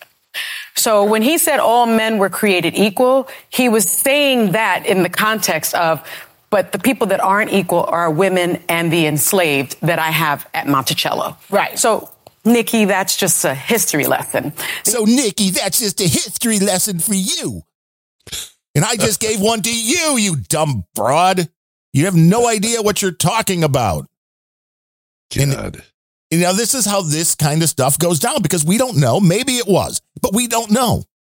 And it just seems to me that if this girl, Sally Hastings, was in France and she was 15, 16, and they're like, hey, you're free. Welcome to France. Unless she really hated France, why go back? She chose to go back. Hmm. It's like that's an interesting little tidbit of the story that they didn't really tell you on The View. I don't think the View chicks know the story, but that's again, that's when you get that little snipey and a little bit of a history lesson for you, Nikki. like, uh huh, car, pot, kettle, come on. The other thing that I've noticed um, is she's really trying to get that MAGA base, right? She's trying to get that Republican base. Yeah. And although we are not a racist country, according to her, 85% of Republicans are white. I'm not saying that they're all racist. It kind of seems like you are. Yeah, I think she is. Yeah. And the data on this also very interesting when you go to, well, it's 85% white is the Republican Party. Or, you know, this is how they voted anyway, going back to 2022. I pulled up the demographics. It is uh, Pew Research. It was usually pretty decent on this. Mhm. Well, 64% of the Democrat vote was white. So they're obviously racist too, right? I guess, yeah. And the more interesting here would be in 2022, 17% of the people that voted for the Democrats were black and only 1% on the Republican side. So the blacks are racist, right? Because they're all in one party. That is that how we're figuring out who's racist because they all vote in one party? Must be. It doesn't make any sense. But that's the kind of stuff that gets spewed on the spew. On the spew. And they want to be all high and mighty. Like, let me give you a little history lesson. Like, well, we gave you one. It's like learn. I mean, it's interesting to learn because I certainly walked away with a much different. It's like my first thought upon hearing this. I'm like, well, I remember hearing something about it in the past that Jefferson and had a family, you know, and it's like, well, I never really looked into it. And the minute you look into it and go, well, the girl was three quarters European, it's like, well, that's not what most people would assume when you hear that he had a relationship with a slave. You're assuming something and uh Hmm. like with anything you have to dig to get to the truth even on stuff that happened hundreds of years ago you have to dig to get to the truth Especially when you're watching the spew. oh yeah yeah before we get to keith olbermann you still have a oh joy reid and a dan goldman which uh Yes. Um, well, there's there's a there's a thread running through both of those, um, but let's let's do uh, Goldman first. I assume, Ms. Stop, you- stop. you- I should give us. Wait, I, I'm sorry. I should give a little setup with this. Excuse me. no problem Um, this guy is a Democratic uh, member of Congress. Um, he's grilling some woman whose name is Josephine Dunn, who has the appellation an angel mom. I hadn't heard this before. Um, she has a, a child who was um, died from a fentanyl over overdose, whatever. I guess any dose is an overdose with that shit. It's so yeah deadly. little goes a long way I guess so. And, um, you know, she, so she's sitting at the table with her little name card there, Miss Dunn, and he's, he's got his, uh, I'd say in the realm of a $5,000 suit on with his Sea Island cotton shirt and his 18 karat cufflinks.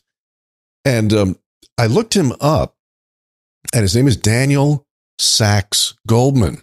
Interesting middle name, isn't it? yes yeah, exactly what you think. uh-huh Go- Goldman Sachs. His fucking wealth is almost incalculable. He's also one of a few um, heirs to the Levi's fortune. wow guy- that would be nice Yeah, yeah, and and he is, as you would imagine, a career politician. He's never, you know, he's never gotten his hands dirty. He went from one political pointy bullshit job to another. Now he's in Congress. It's clear he has uh, um, higher aspir- aspirations, um, and he's he's a fucking idiot, as you'll hear, um, because he's he's questioning this woman, and um, she's no dope. She's no chooch. Um, she's quite articulate herself. And I'll, I'll stop you as we roll along. But there's there's your oh, oh, oh, what he's questioning about is is is the border, the southern border. Um, and he's trying to sort of paint her into a corner with uh, what they call, you know, I guess they call Socratic uh, reasoning. Anyway, let it roll. I assume, Ms. Dunn, you, you would agree, would you not, that it would help to stop the fentanyl trade and fentanyl trafficking from coming into this country if we had more law enforcement officers at the border and more resources and technology to stop the fentanyl from coming in? Do, do you agree with that? I disagree with that because Border Patrol is now being used to make sandwiches and to screen people and let them into our country. Okay, well, so So I disagree with you. so you're you're saying that the, the so you're saying that uh, well that short circuited him totally. He, and and you know he's such an he's such an asshole because his in his debate class at Brown or wherever the fuck he went, you know this is the thing. So take take your opponent's statement and then rephrase it. You know, color it the way you like it, and then then you'll have him by the short hairs. And this broad's having none of it. I only wish she had said to him, "Wait, wait, wait." I, I was very. What part of what I said was unclear to you, Congressman Goldman? Because I thought it was crystal clear. I don't need you to rephrase anything I said. I said what I said. Amen. Yeah. Uh, you're upset because the Border Patrol is not doing uh, is making sandwiches, I think you said. So you don't think it would be helpful to have more Border Patrol officers who are charged with stopping the fentanyl trade? I would like the Border Patrol to be able to do the job that they were hired to do. Well, one way. Every Border way, sorry. Patrol officer that I have spoken to has told me that their hands are tied by this administration and Mr. Mayorkas. I've been to Well- the border, sir. Have you? The Ha- have you? I, am excuse me. I'm asking the I- I'm just wondering. And the, There you go. I'm asking. I'm asking the questions. I mean, there's there's a t- there's a show title, man. I'm asking the questions. So here's this fucking imperious twit who was born on third base and thought he hit a home run, and he's so stupid that he actually decides he's going to grapple with you know the ultimate um, victim, this woman who's you know God knows how recently her child is dead, but he's going to wrestle her to the ground in service to whatever the fuck legislation he wants to pass to put yet more funding into the border, which it clearly doesn't need. All it needs is existing laws to be enforced. Right. You know, what an asshole. Putting more police on the street is not going to make a difference if you won't enforce the law. Right.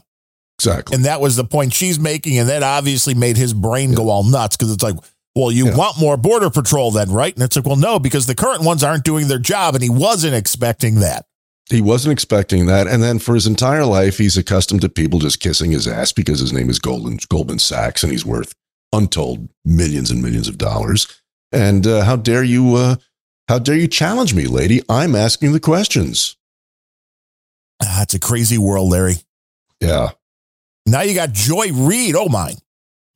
And you're going to hear us use the same fucking phrase in this one. This is trippy. This is about a, a woman who's, you know, obviously upset about the uh, rampant uh, pornography that's uh, being uh, stocked in school libraries around the country. And it's pretty funny how, uh, how spurious um, Joy, the other Joy's arguments are. You'll hear this. And she's borrowing Donald Trump's toupee. I don't know what Joy Reid's doing. It's it's pure envy, I'm sure. Probably. I mean, I just think it's hilarious that we've uh, we've gone through the stage over the last few years of white girls in schools being told not to do cornrows because they're cultural appropriation, and then she steals Donald Trump's look. Exactly. That is not a common black hairstyle. That That's- is not. That's not okay. no, it is not okay at all. that you have and other Moms for Liberty advocates have to decide that a book, an award winning book like All Boys Aren't Blue, isn't appropriate for students to read? what is your a, what a tragic story of a young man who's anally raped by his adult family member. So Mm-hmm. you have incest, rape, pedophilia. Joy, you said you'd let me answer, so Sure. I'm going to answer Please for do. you. Um, in what context is a strap-on dildo acceptable for public school? Just yeah, that is a good question. to you. That's a great question, isn't it? Yeah. Uh-huh. It's like how you and you look at that and be like, I can't believe you won't allow that. Right. It's insane. Whoa. Why doesn't why did my play button not work? Let me reload it. And then it all went to kitty wumpus and crazy. And then let me try this once again. You're not using a Dell computer, I hope. I, I am, but it normally works. yeah, you know what? I had I had three or four Dells that were great, but this last one, oh man, It's a Dell desktop, so usually it just works. Yeah. Get to about where we were. Um, hold on. To- Who's the main character in the book? Let me back up a little. I now, now she's going to quiz her. Really? the main character. Yeah, it's like it's um now it's it's sort of flipped from from uh news host to to school marm. You know, did you do your homework? Tell me about the main character in this book. Yeah. Hold on a second. No, no, you- no. wait, We're talking on. about No, no, no. public school. One, one moment. All right. So now you've asked me questions. Sure. I'm gonna, I'm gonna answer it. Okay. Well, who is the main character? What's the name of the main character in All Boys Aren't Blue? You're asking me right now. You just gave name- me very specific information about this book, so you're pre- presenting yourself as somebody expert. It's oh, oh, oh, oh. Yeah. Hold on. That's nice. Main, So Who's the main character in the, the, book? the main character is the author. Who's the, what's his name? George, I believe, is his first Because name. you're giving me very specific information that is. You're asking me to yourself as an remember the name of an author. You the just name of the remembered author very specific things. joy. Here's my We're question. talking about Here's my question. You didn't answer my no, question. No, no, I'm going to. I'm going to answer. your Great. question. I would love to hear that. Absolutely. Well, I, you, I'm interviewing you, and you're not interviewing me. So let's There you just go. make it's a conversation. There you go. I'm interviewing you, and then well, I'm sorry. You know what? I stepped on her line. She. It's really funny how she contradicts herself because she says, "I'm interviewing you," you. You're not interviewing me, right? Which is kind of a shutdown of conversation. And then says, because we want to have a conversation. Well, hang on. Those are those are Yeah. mutually exclusive statements, Joy. But again, they don't know what words mean. Yeah. You didn't answer my no, no, question. no. I'm going to. I'm going to answer. your Great. question. I would love to hear that. Absolutely. Well, I, you, I'm interviewing you, and you're not interviewing me. So let's just make sure it's a conversation. Okay. Okay. so, Right. so it's not a conversation. No. Wow.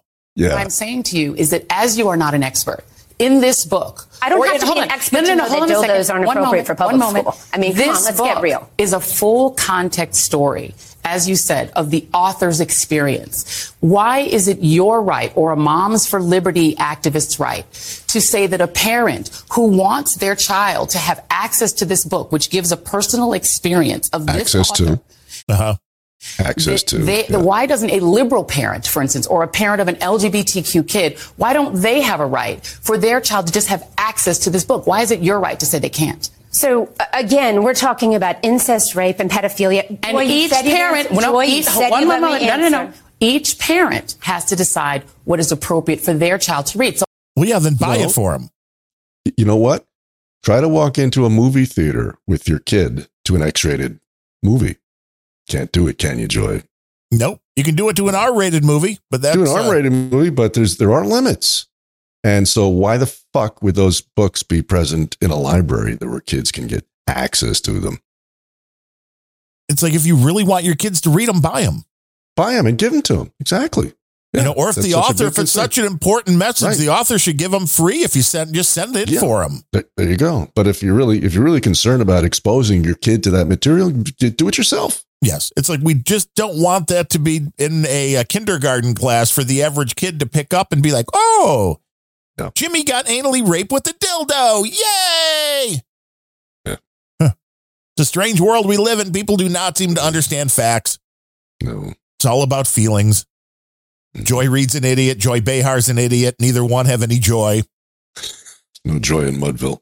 But Keith Olbermann, he is going to tell us all about the Iowa caucus. I mean, you know what happened at the Iowa caucus, right? yes. The votes came in. Donald Trump got 51% of the vote. And number two was, was it DeSantis or Haley? They were close. They were close. One had like 19% and one had 21%, which Yes. to all thinking people, including those in the troll room like No Beret and Sir Omaha and DigiGuru and NetNet and Surly Mofo and C Brooklyn, you would go, wow, that was a pretty decisive victory. Not to the left. Not to Keith, no. Not to Keith. And I just I saw a chart, Darren, and I could be wrong, and frequently am. But I believe there was also adjacent to there was a, another column besides the percentages of the actual raw numbers. Yes. And if um if I remember correctly, I my jaw dropped. Chris Christie, Scott Scott Delabido's buddy, got a total of twenty four votes. Nice. I mean, that's way below the 21,000 Nikki Haley got and the 23,000 Twenty four. DeSantis got. Yeah. Yeah, 56,000 for Donald Trump, 23 for DeSantis, and 21 for Nikki Haley. There you go. But you don't understand, Larry. That was hardly a victory at all. I'm done. No, Trump didn't crush DeSantis and Haley in Iowa. He beat the field by only 2,222 votes. He only won. Yeah, he beat the field. The so if you add up the votes everybody Yeah. else got, Donald Trump beat everybody combined plus 22 22. But for Keith, that's barely winning. That's not even winning at all. No, not for Keith. This is liberal math at its finest. Yes. 222 votes. He only won 51 to 49. If Biden only won a primary 51 to 49, they'd cancel all television until the Super Bowl and only talk about nothing but him only winning 51 to 49. Trump is vulnerable, he's deteriorating, and our political media in this country absolutely sucks. I'll get the Wednesday countdown. Yeah. Yeah, because cause you're a part of it, Keith. Yeah, it's the media's fault. The media's fault is what's the um, that's what's hurting the left. Not that everybody keeps propping them on up, but that is just pure insanity to be like the guy in a vote with four or five different people. Now, if it was a one on one vote and the next person would have gotten, uh, you know, it was 51 49, then you have a point, Keith. But when it's, you know, the next four people combined, maybe it was it four or five, it's, but the next four or five people combined still couldn't beat the guy. It's like you are a moron. That he is. And to make this case, but this is what the media is going to be doing. I made the point on the last random thoughts that the only way this could have worked was if there was only one person, which makes it interesting with DeSantis backing out because now it is pretty much Nikki Haley with Donald Trump. She has no shot. She's toast. I mean, just, what's his name? Uh, Fatty said that anyway. Christie. Oh, yeah, she's going to get um, whatever Smoked. it was smoked. Yes. Smoked. Yeah. Although she won't get smoked in New Hampshire because of the way New Hampshire runs. Bill O'Reilly, I credit him with me understanding how New Hampshire runs, which is since there is no Democrat primary, any Democrat can show up and say, I want at, at the voting place on the day of the vote and say, I want to change my Democrat to independent and vote today. Hmm. Because independents can vote in any primary in New Hampshire. Okay. So any Democrat that wants to go in just to mess with Trump, and they have been spending big bucks in order to get Nikki Haley votes because what they want to be able to do is tell the story that Keith was just telling us, which is Donald Trump is on the decline. Right. Well, according to uh, a snake faced Carville, he has syphilis. Yes, on his hand. Right. On his hand. Yeah. And he probably got it from touching, maybe he shook Carville's hand one time. That's how you get it, I'm sure. Yeah, from that reptile looking motherfucker. God, he is, he is odious. Wow. But Keith, I mean, it was so good I had to pull the last two from Keith. Get the Friday Countdown podcast because Trump has now extended his previous stochastic terrorist threat of bedlam if he is not on the presidential ballot in November to chaos and bedlam. His lawyers have told the Supreme Court that that is what will ensue if it does not do what he says. Now, I want to know how this is a threat. I think he's pointing out reality, which is if you allow radical states to take a presidential candidate off the ballot for no legal reason, that there is going to be chaos. It's like if you don't believe that, then you're a moron, Keith. Yes. Yes. Yes. It's like I can only imagine what Keith would be doing if somebody, if there was a literal, you know, if this was happening to Biden, if there was a, you know, very strong threat of this happening in some states to Biden. And I think it will if any states do it to Trump, because the minute the states are given that capability, all of these strongly Republican states, and let's understand, people, there were states that had Republican legislatures and governors that Biden won in the last election. You take that out of the citizens' hands if you go that the uh, legislatures could go, yeah, we just don't want Biden on the uh, on the ticket. It's insane. It's it literally insane. But here's what Keith thinks, and this is even funnier. Trump has stochastically threatened the Supreme He loves that word. Yes. Stochastically. He loves that word. He might have a word a day calendar.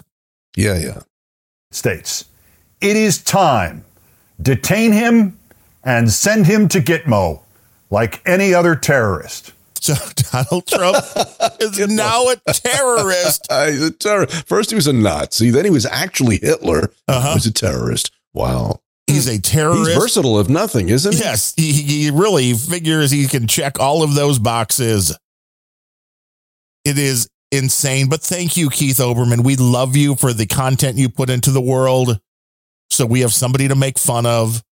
We do. We do not wish you ill. We want you to keep doing what you're doing so we can keep keep, laughing and pointing. Yes. Wearing those crazy glass frames and those shawl collar sweaters. Keep it up, man. Do it. Yeah, I don't know how he thinks that looks good. I don't, I just don't get it. I do not get Probably it. as a stylist tells him. Do you think? Oh, wow. Yeah. That person cannot be making a lot of money. not going to be making a lot of money. Although, what am I talking? I'm a podcaster. I'm not making a lot of money either. But this Yeah. is a value for value proposition. We don't put these planet rages out there behind a paywall. You get to listen to them. You get to decide if you've gotten any value out of them whatsoever. And if so, you can get some value back to us in a lot of different ways. I mean, Srini gave us that uh, Kamala Harris uh, impersonator. We get great clip. Clips you, sent Srini. in. We get ideas. We get all sorts of good things. But the monetary donations are very helpful in helping us uh, pay the Hmm. The bills on everything. I still can't believe 166 bucks a year for the smallest PO box. You got your own as well. Oh, it's insane. Yeah. At least the web hosting I buy in like three year increments. So you don't really get hurt until the third year is up and you're like, oh, this is what it costs now. Yeah. But uh, with everything just going sky high, I mean, the groceries, absolutely insane. It's unbelievable. It really is. It's like, thank you, Joey. So it does help when you can support the show financially. And we understand Biden's economy. It's not always easy to do so. But if you can and you like this show, just go over to planetrage.show slash donate. All of the information is there. Our number one executive producer, we've already teased it, and it is an honor to have the podfather, Adam Curry, who came in with 100,000 Satoshis, which gets a big baller boost right there. That really is. If I only Adam. had that baller clip that uh, the fabulous Ryan Bemrose hates, I'd be playing it right here just to annoy him.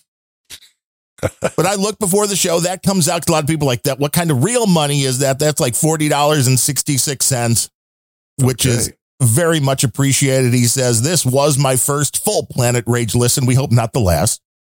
Thank you for the value out of all this drama. I'm most sad about Phone Boy and Phoenix. Baffling. Yes, sir. As we broke down at the beginning of the show, it is baffling. And even after listening to the explanation, I still don't get it. Maybe I'm just stupid. Maybe I am so far in dimension B or C that I can't even figure it out. Wait a minute. There's a third dimension. There's got to be, right? If there's two, there's got to be three. I guess so. Why not 26 for the whole alphabet? Right. Dim- How about dimension rage? You've now entered the rage dimension. Or dementia rage, which is what Joey has. Yes. He's Yeah. right up in there. Right there. And our buddy BTW, I think he was in on the last show or the one before, 10 bucks. And Thank he you, says, I'd love a Planet Rage social account when, if you open it up to the producers and will donate. Well, thank you, sir. Yeah. We are going to keep it as a nice little group so as things do not go insane. What I would like to do is get, uh, and I've been doing research on if it's, if there is our buddy Alex Gleason, who I didn't even know he's got a resume. I mean, I've been following him over on uh, No Agenda Social, and he's always quick to answer questions. Good guy. It's like, oh, he was the guy that originally was doing Trump's whole social thing and then left. It's like, oh, you got you got the real chops. Oh yeah. And he's a programmer dude, and he was working on a thing So to be able to do. Trump's- He's working on Trump's social media. Alex was. Then he quit. Yeah. Wow. It's cool. but he has a thing. He's like, it's not really ready for prime time. But what I wanted was very much like Elon is doing with X now. I wanted to be able to have a social media site. We now know who to get to run it, or you can do it on your own if you got enough know how. Hmm. But I wanted to do a site, get the good domain, start up a site, but have it like Elon. If you want to play, you got to pay. And I know Elon's not making everybody pay, but I would because I'm a bastard.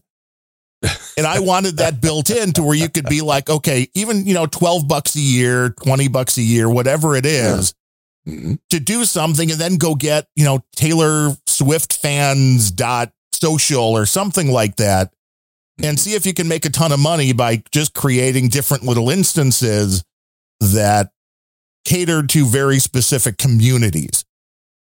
And I think God, there's the a think. ability to do that. There's just nothing built in yet to these platforms that would allow you to have people pay before uh, before they have an account. So I mean, it's an interesting concept. He's working on something called the Ditto Project. And I'm like, what is this? What something to do with Rush Limbaugh? Because everything Rush, Ditto yeah. was. Uh, Ditto. Ditto heads. Yeah.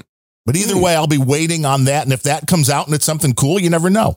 I'm excited about this, Darren. It sounds very cool. it would be a lot of fun to be able to just throw up uh, a social media and that way you know if you get two or three people it's paying the 15 bucks a month as long as it pays for itself then Mm-hmm. yeah it's a little bit more fun rather than losing money everything everything that you touch yeah Our buddy Dale Jr. came in with 20,000 Satoshis, which is a little over eight bucks. Thank you, Dale Jr. He says, We are living day to day in a revisionist history. Your main job as a politician is to remove by reversal any policy, good or bad, by your predecessor. Sadly, this goes for both sides. And yes, we've noticed that no matter what, when Donald Trump came in, maybe a little less so, but there was a lot of, whoop, that Obama stuff's got to go. And then the minute Biden got in, whoop, all that Trump stuff's got to go. Yep. It's never now like, let's look at what worked and what didn't work. I mean, what fun is that, I guess? Yeah, really. Coming in with 11,000 Satoshis, our buddy CSB, he still loves us. We're very happy about that. He still loves you. He's going to let you read the uh, promo. Boostagram. I'll, I'll just do. I won't do it in the CSB voice. I'll spare everybody. but okay, maybe we could do because he's got it in. Uh, try the Irish uh, accent here. How Try to read it with yeah? Read it with a Polish accent. I don't. I'm not good at the Polish accent. Okay. I'm really not good at any accent when it comes down to it. I tried the Indian accent. Srini's like, cut it out. I'm like, okay. Don't do that. Don't do- right. So I'm like, I learn. Nah, I learn. Howdy, leprechauns. Just visit www.csb.lol. Yo, CSB. See, that was kind of. Wow, that was that was brief.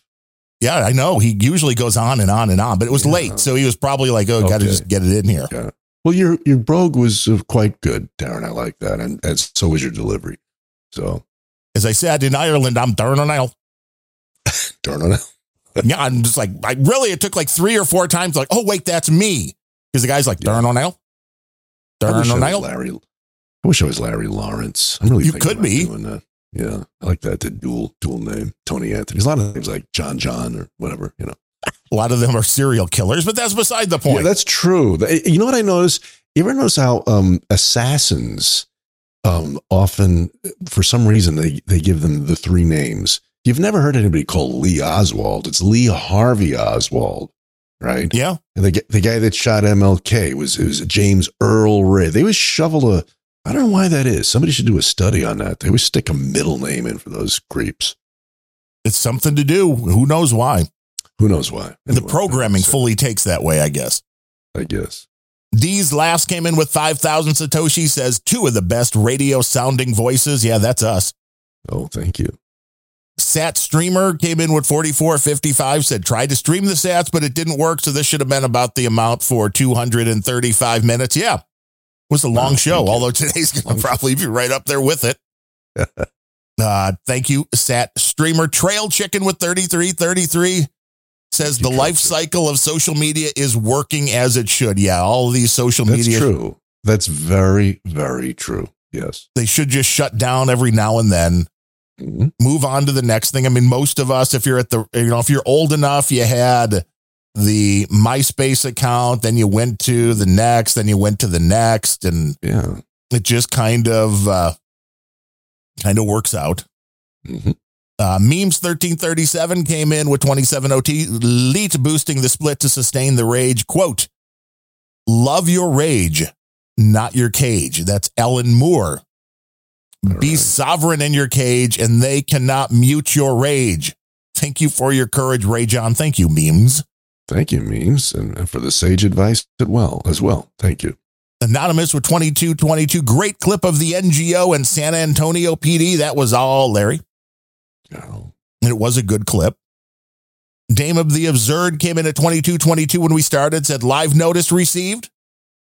Phifer came in with 2222 and says rage. Got a lot of rage. It's that it's that totally not Phifer, but I think that means it was Phifer. Okay, I'll take that. And then Harvhat came in with 1963 and 16 oh, no, and 3333. So 3333 and 1963. There's got to be some kind of messaging there.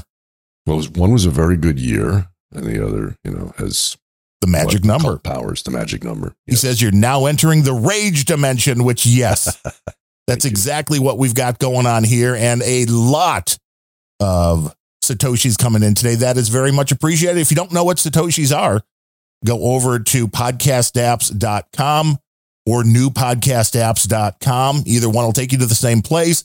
You can find out about all the podcasting 2.0 apps that will allow you to stream satoshis or little bits of Bitcoin. You get them in there And then while you're hmm. listening to shows, you can stream per minute. And I didn't even look that up. I bet your buddy Dale Jr. and others were doing that again per minute while listening to the show, which is very much appreciated. Very much. Thank you. And you can also do the boosts and boostagrams where you can send messages along. It's a whole lot of fun. and helps you keep the podcast that you enjoy going so you can continue to enjoy them. So go to planetrage.show slash donate if you want more information. And you can always tell a friend, leave a review, just help spread the word that the show is here. It is all very much appreciated.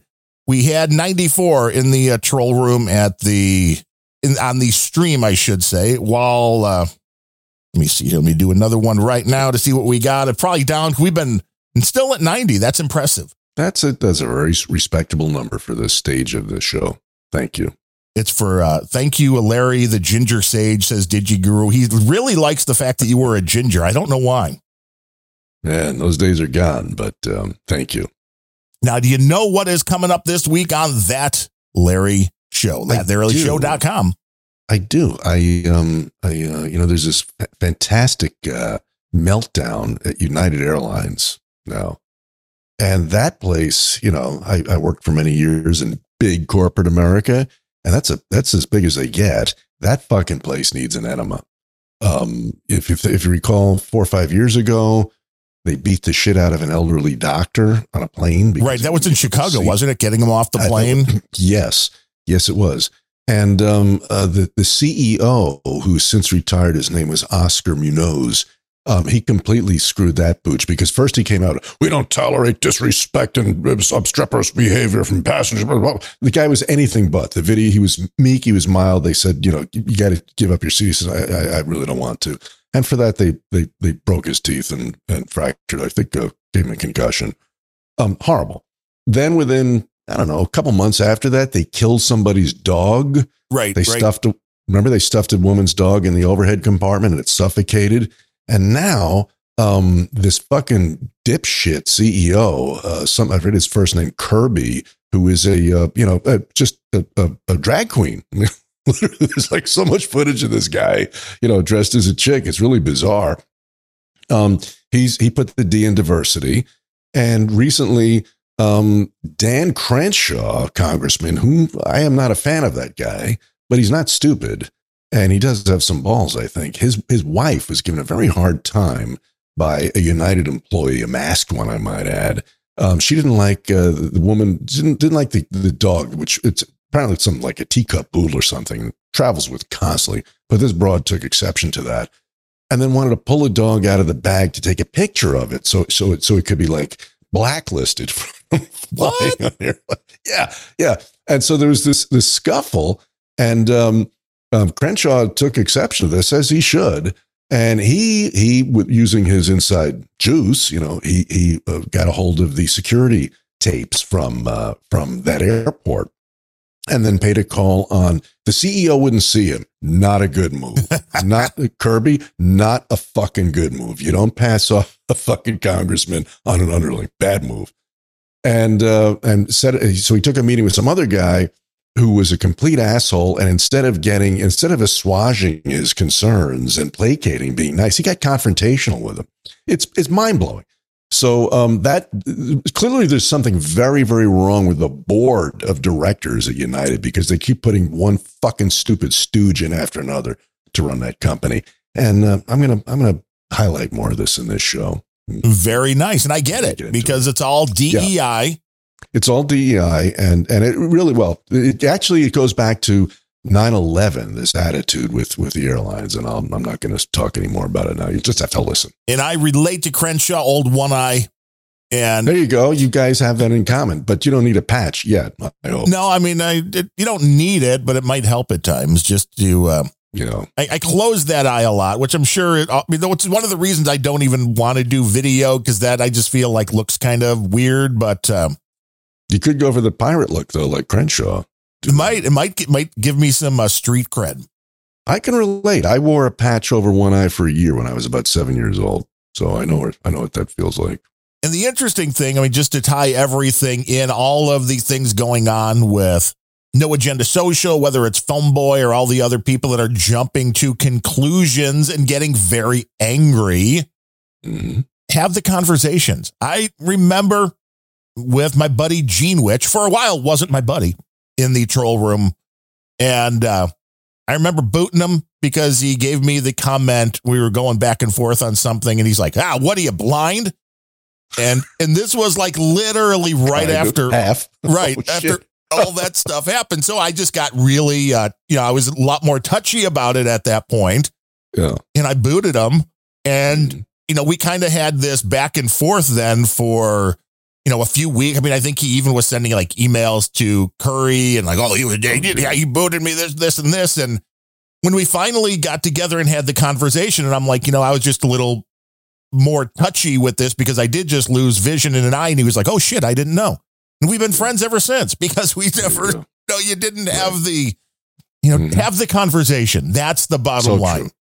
Absolutely true. I mean, you still may hate the person afterwards, but there's a chance you'll have the conversation and go, oh, this was a misunderstanding.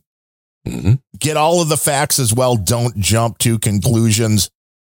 and uh, our buddy NetNed just came in with 3333 for a little, for as little as a boost a week. Darren O can get a Taylor Swift eye patch. Could I? I- see now, if I could only have a picture of her on the inside of the eye patch, but that probably wouldn't matter as much because I wouldn't be able to see it very well. Yeah, but that's a hell of an idea, NetNed. See, That's a hell of an idea. I we may she'll need- start making them now. Uh huh. Maybe we need NetNed to do the marketing for the show. Yeah.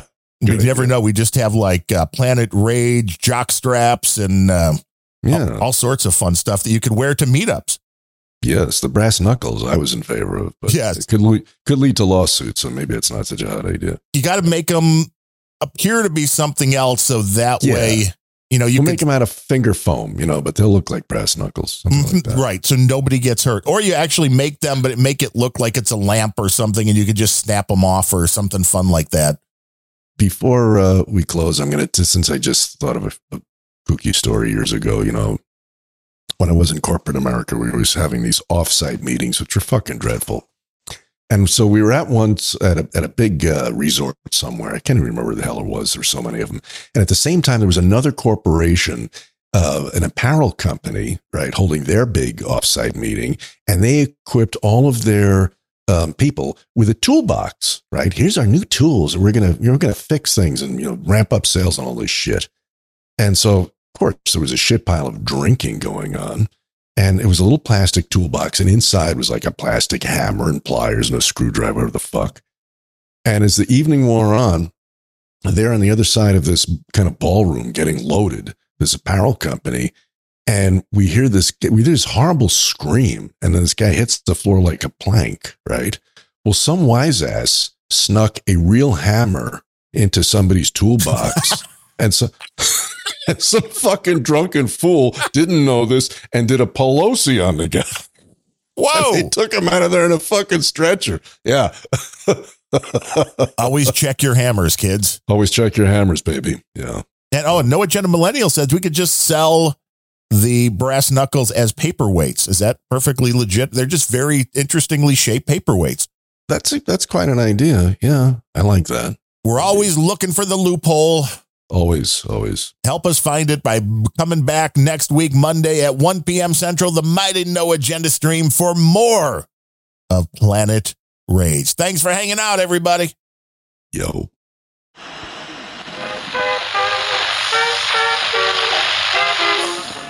The US strikes back, killing a member of the Islamic State. Whole world going to shit.